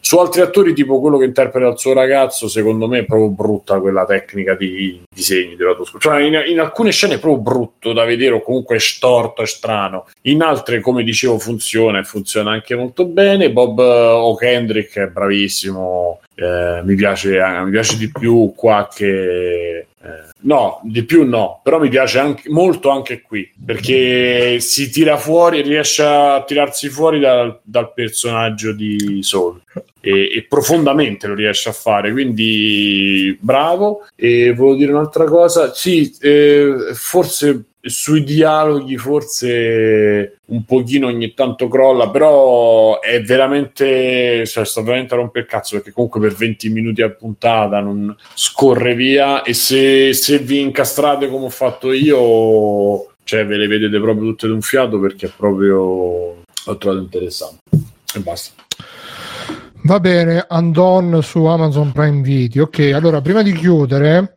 vi segnalo questo sito che ho scoperto uh, stanotte perché non riuscivo a dormire, mi sono visto a vedere i video, ho visto il video, uno degli ultimi video dell'Angry Video Game Nerd che uh, aveva come ospite un tizio e poi come link, uh, no, se volete vederlo, andate su questo sito e il sito si chiama cameo.com che è praticamente un sito dove potete trovare uh, un sacco di celebrità dalla serie B in giù e uh, con il corrispettivo prezzo eh, che se voi pagate quella cifra lì che sta scritta là potete fargli, farvi fare che ne so gli auguri di compleanno buon Natale felice matrimonio ed è veramente allucinante perché ci stanno tutti questi personaggi che insomma volti più o meno conosciuti e, e, ma soprattutto è allucinante che ognuno ha il suo prezzo. E quindi là veramente ti rendi conto cioè invece di avere quest'idea che, che poi questi sono tutti americani quindi invece di avere quest'idea che ah questi comunque eh, lavorano a Hollywood lavorano alla tv americana quindi ti immagini che più o meno stiano tutti bene, invece c'è gente che chiede, che ne so, 100, 100 dollari, ma anche di meno. Cioè, c'è il tizio nero dei Ghostbusters. Se volete far, far fare un messaggio dal tizio nero dei Ghostbusters, quelli originali, 135 dollari. Se volete far fare un messaggio da, dall'attore quello ciccione di Parks and Recreation 135 dollari c'è Cory Feldman di come caspita si chiama Uh, Stand By Me, com'era quel film? Vediamo un poco. Bruno, ho appena scoperto che c'è Stephanie Osten, solo 60 dollari. Dai, un bel messaggio da Quiet. Ecco, poi il problema è che i maschi ti, ti viene da fargli fare invece le femmine a me viene da eh, mi fai vedere le tette per 200 dollari quant'è eh, a Stephanie Josten giustamente eh, c'è anche tipo il tizio di di coso di, di Hazard che poi faceva il padre di Superman in Smallville uh, che chiede 200 dollari però c'è anche il nostro amico David Hater il doppiatore di Solid Snake che chiede 75 dollari. Quindi se volete gli auguri da Snake uh, 75 c'è... dollari. che cosa? Come si chiama? John Noble? Quello di Fringe sì, sì grande. Ah, ecco ecco. E poi c'è, c'è anche un certo c'è anche un certo Daniel Franzese che andatevelo a cercare, ditemi se non vi ricorda qualcuno, e con 60 dollari vi fate... Se non vi ricorda qualcuno, soprattutto la foto che ha messo qua, c'è Tommy Lee, cioè Tommy Lee chiede 375 dollari. È Joker. Chi? È giocherino eh, eh, Daniel Franzese. Assomiglia, assomiglia. troia. Ah, ah, come, come, si dice fossero esatto. come fosse il tuo compleanno. Where, where, where. Buster Douglas, porca puttana, Buster Douglas tra l'altro 55 dollari, cioè ti viene veramente la tristezza a vedere, ah c'è anche quello di Lost, il drogato di Lost, 125 dollari. Mamma Marghera dai Tony Hawk eccetera per 60 dollari mi pare. Eh, eh c'è, c'è, c'è Joy fatto... e cosa non, fatto, non ho capito, però, cioè, forse non ho sentito bene. È No, che, che a Bruno viene un po' la tristezza. No, no, no, che ti viene un po' di tristezza che dici questi per 60 dollari si mettono nel sito. A... Però alla fine non è diverso. A me alla fine quello che fa in generale è sempre Non è diverso, C'è la scusa? sosia di Angelina Jolie a 15 dollari. E beh, allora, se la sosia del Non so se vi spiego. No, cioè che alla fine anche lì, in ogni caso, vendono sempre la, la loro immagine in maniera diversa. Qui è proprio, forse, un, un estremo, però, ecco. Quello Eh, che ho capito, però C'è Mia proprio- Khalifa, 150 dollari. Sì, mia, eh, a mia califa glielo chiedi però di farti vedere le tette, scusa. eh. No. Eh, ma non c'è bisogno, mi sembra, di... Cioè. Sì, ma ci sono anche però- youtubers. eh, Costa meno che americane. farti fare gli auguri, mia califa, fargli vedere le tette, proprio. Che bella mia Califa, c'ha un bellissimo sorriso, oltre a tutto il resto. sì. Piaciuta proprio la malizia con cui... No, comunque, eh, cioè, per me mi fa un po' tristezza di vedere che stanno tutti messi qua foto e prezzo, foto e prezzo, tipo proprio il mercato delle vacche. Che, che, eh, cioè, è veramente che, come dire, con i soldi ti puoi comprare veramente. C'è anche Luis Guzman. eh, Sì, là. ma alla fine è quello che fanno gli attori. Ho capito, però è, è- ho capito, però è un po' come quando, quando ti spiegano il trucco del mago, cioè fin tanto che tutto dietro le quinte fanno la compravendita, a me mi sta bene, però se me lo fai vedere proprio così, diciamo sfacciato, minchia, Merlon Wayans che chiede mille dollari per fare un messaggio, che cazzo... Manca a dire, cioè, io, io, io temo il giorno che troverò tipo Stallone, Schwarzenegger qua in mezzo. Che Madonna, c'è, c'è coso di Beverly Hills anche. Scusa, propo- proponiamoci noi direttamente. Eh, io tra l'altro faccio il messaggio con la webcam spenta, quindi Eh, ovviamente. eh. Ma ci sono anche i, fu- i, i furry. c'è tutto, c'è, c'è, c'è Black China, ci, ci sono sia Wesley Snipes che Dennis Rodman, quindi pure per Eh, non ho capito, ma ti fanno. Chi l'ho visto le Angry Video Game Nerd e, e Anche l'attore io fa, sono andato dopo vi- fa- aver visto quello, sono andato su. fa parecchie cose, non è che fa una comparsata, fa c'ha No, parecchie vabbè. battute. No, io credo che l'Angry Video Game Nerd a lui l'abbia contattato e si sia messo d'accordo per fare il video, che tra l'altro per me quel video suo là è inguardabile veramente, perché lui Sì, questo, sì. questo qui sarà, sarà tipo un Paolo Bonolis d'oltremanica perché faceva robe per bambini, non ho capito se doppiava film Disney e quindi magari se sei statunitense vedi questo ti fa simpatia, però se non lo conosci veramente era, era una roba che, che ho fatto fatica a guardarlo fino alla fine. Poi però nei commenti tutti che dicono ah ma è proprio lui, ah che ricordi quando ero bambino eccetera eccetera quindi e poi nel, evidentemente questo non lo so se campa così però sono, que- sono quegli attori cioè un tempo li vedevamo che magari campavano come, come le tipo che ne so le comparse di Star Trek che campavano andando alle fiere e facendo gli autografi. Adesso invece che tristezza No, ma secondo me è più una roba tipo per, per arrotondare, che dice, oh, ascolta, eh, ti chiama, ti chiama il tuo manager, ti dice, oh, ti, ti fa di metterti lì, al massimo devi dire ciao a qualche nerd che si gratta il culo, per dire. E tu dici, ok, cioè, Sì, ma ci sono anche quelli tipo che si fanno l'app e poi tra, tra- tra le cose che vendono attraverso l'app, eh, se sei un vero fan, eh, ti faccio anche il video in esclusiva, tipo che là già è un po' più mascherata la cosa de- che del mi sa, Madò, Ice-T c'è pure, mamma, 350 dollari. Ma Lifton? Eh sì, proprio lui. esatto. C'è anche il tizio, quello, il vecchio che, che fa il vecchio di lusso con le... Madonna, c'è Gary Bisi, 350 dollari. Vabbè, Bruno, n'è di allora- gente. Eh, Eh, vabbè, accettalo. eh, Sì, scusatemi. mi- Forse eh, non superare questa delusione. È morto, è morto. È inutile, Vabbè. Bruno, i morti non tornano, fatene una ragione, Bruno. Quindi cameo.com e, e- e poi se, se fate se fate qualche video ditecelo che, che sarei curioso di vederlo. Nel Qualche che video magari dove... pure a qualcuno che ce li facciamo fare.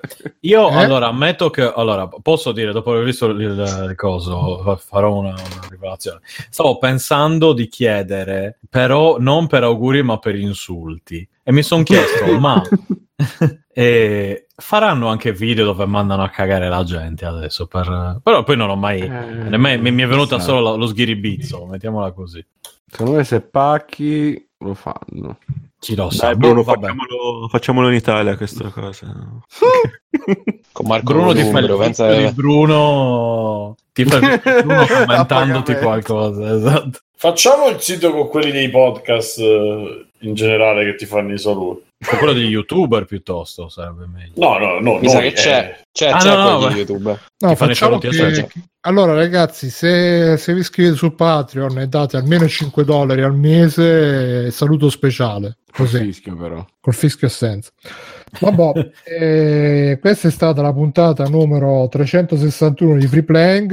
Io sono Sabio Barbera, come c'è stato Simone Cognome. Ciao Simone. Ciao. Ciao. E, st- Alessio da, negozio. Ciao. Matteos. Ciao. Maestro Mirko si è dileguato nella nebbia mentre stavamo parlando d'altro. Lo salutiamo. Ciao ragazzi, ciao a tutti. Ehm, Biggio, Un saluto a tutte le pupe in ascolto. ciao. Ciao. E il nostro ospite a sorpresa, Fabio. Ciao Joker. Ciao, ciao, ciao, ciao. Fate tutti quanti ciao, ciao. Ciao. Ciao. Conan, qual è il meglio della vita? Schiacciare i nemici, inseguirli mentre fuggono e ascoltare i lamenti delle femmine. Questo è bene. Ciao ragazzi, volete supportare Free Playing? Potete farlo andando su www.freeplaying.it e cliccando sul link di PayPal o su quello di Patreon. In più, Free Playing è anche affiliato a Amazon e riceve una piccola commissione sugli acquisti fatti tramite il banner Amazon presente sul sito. Ciao e grazie!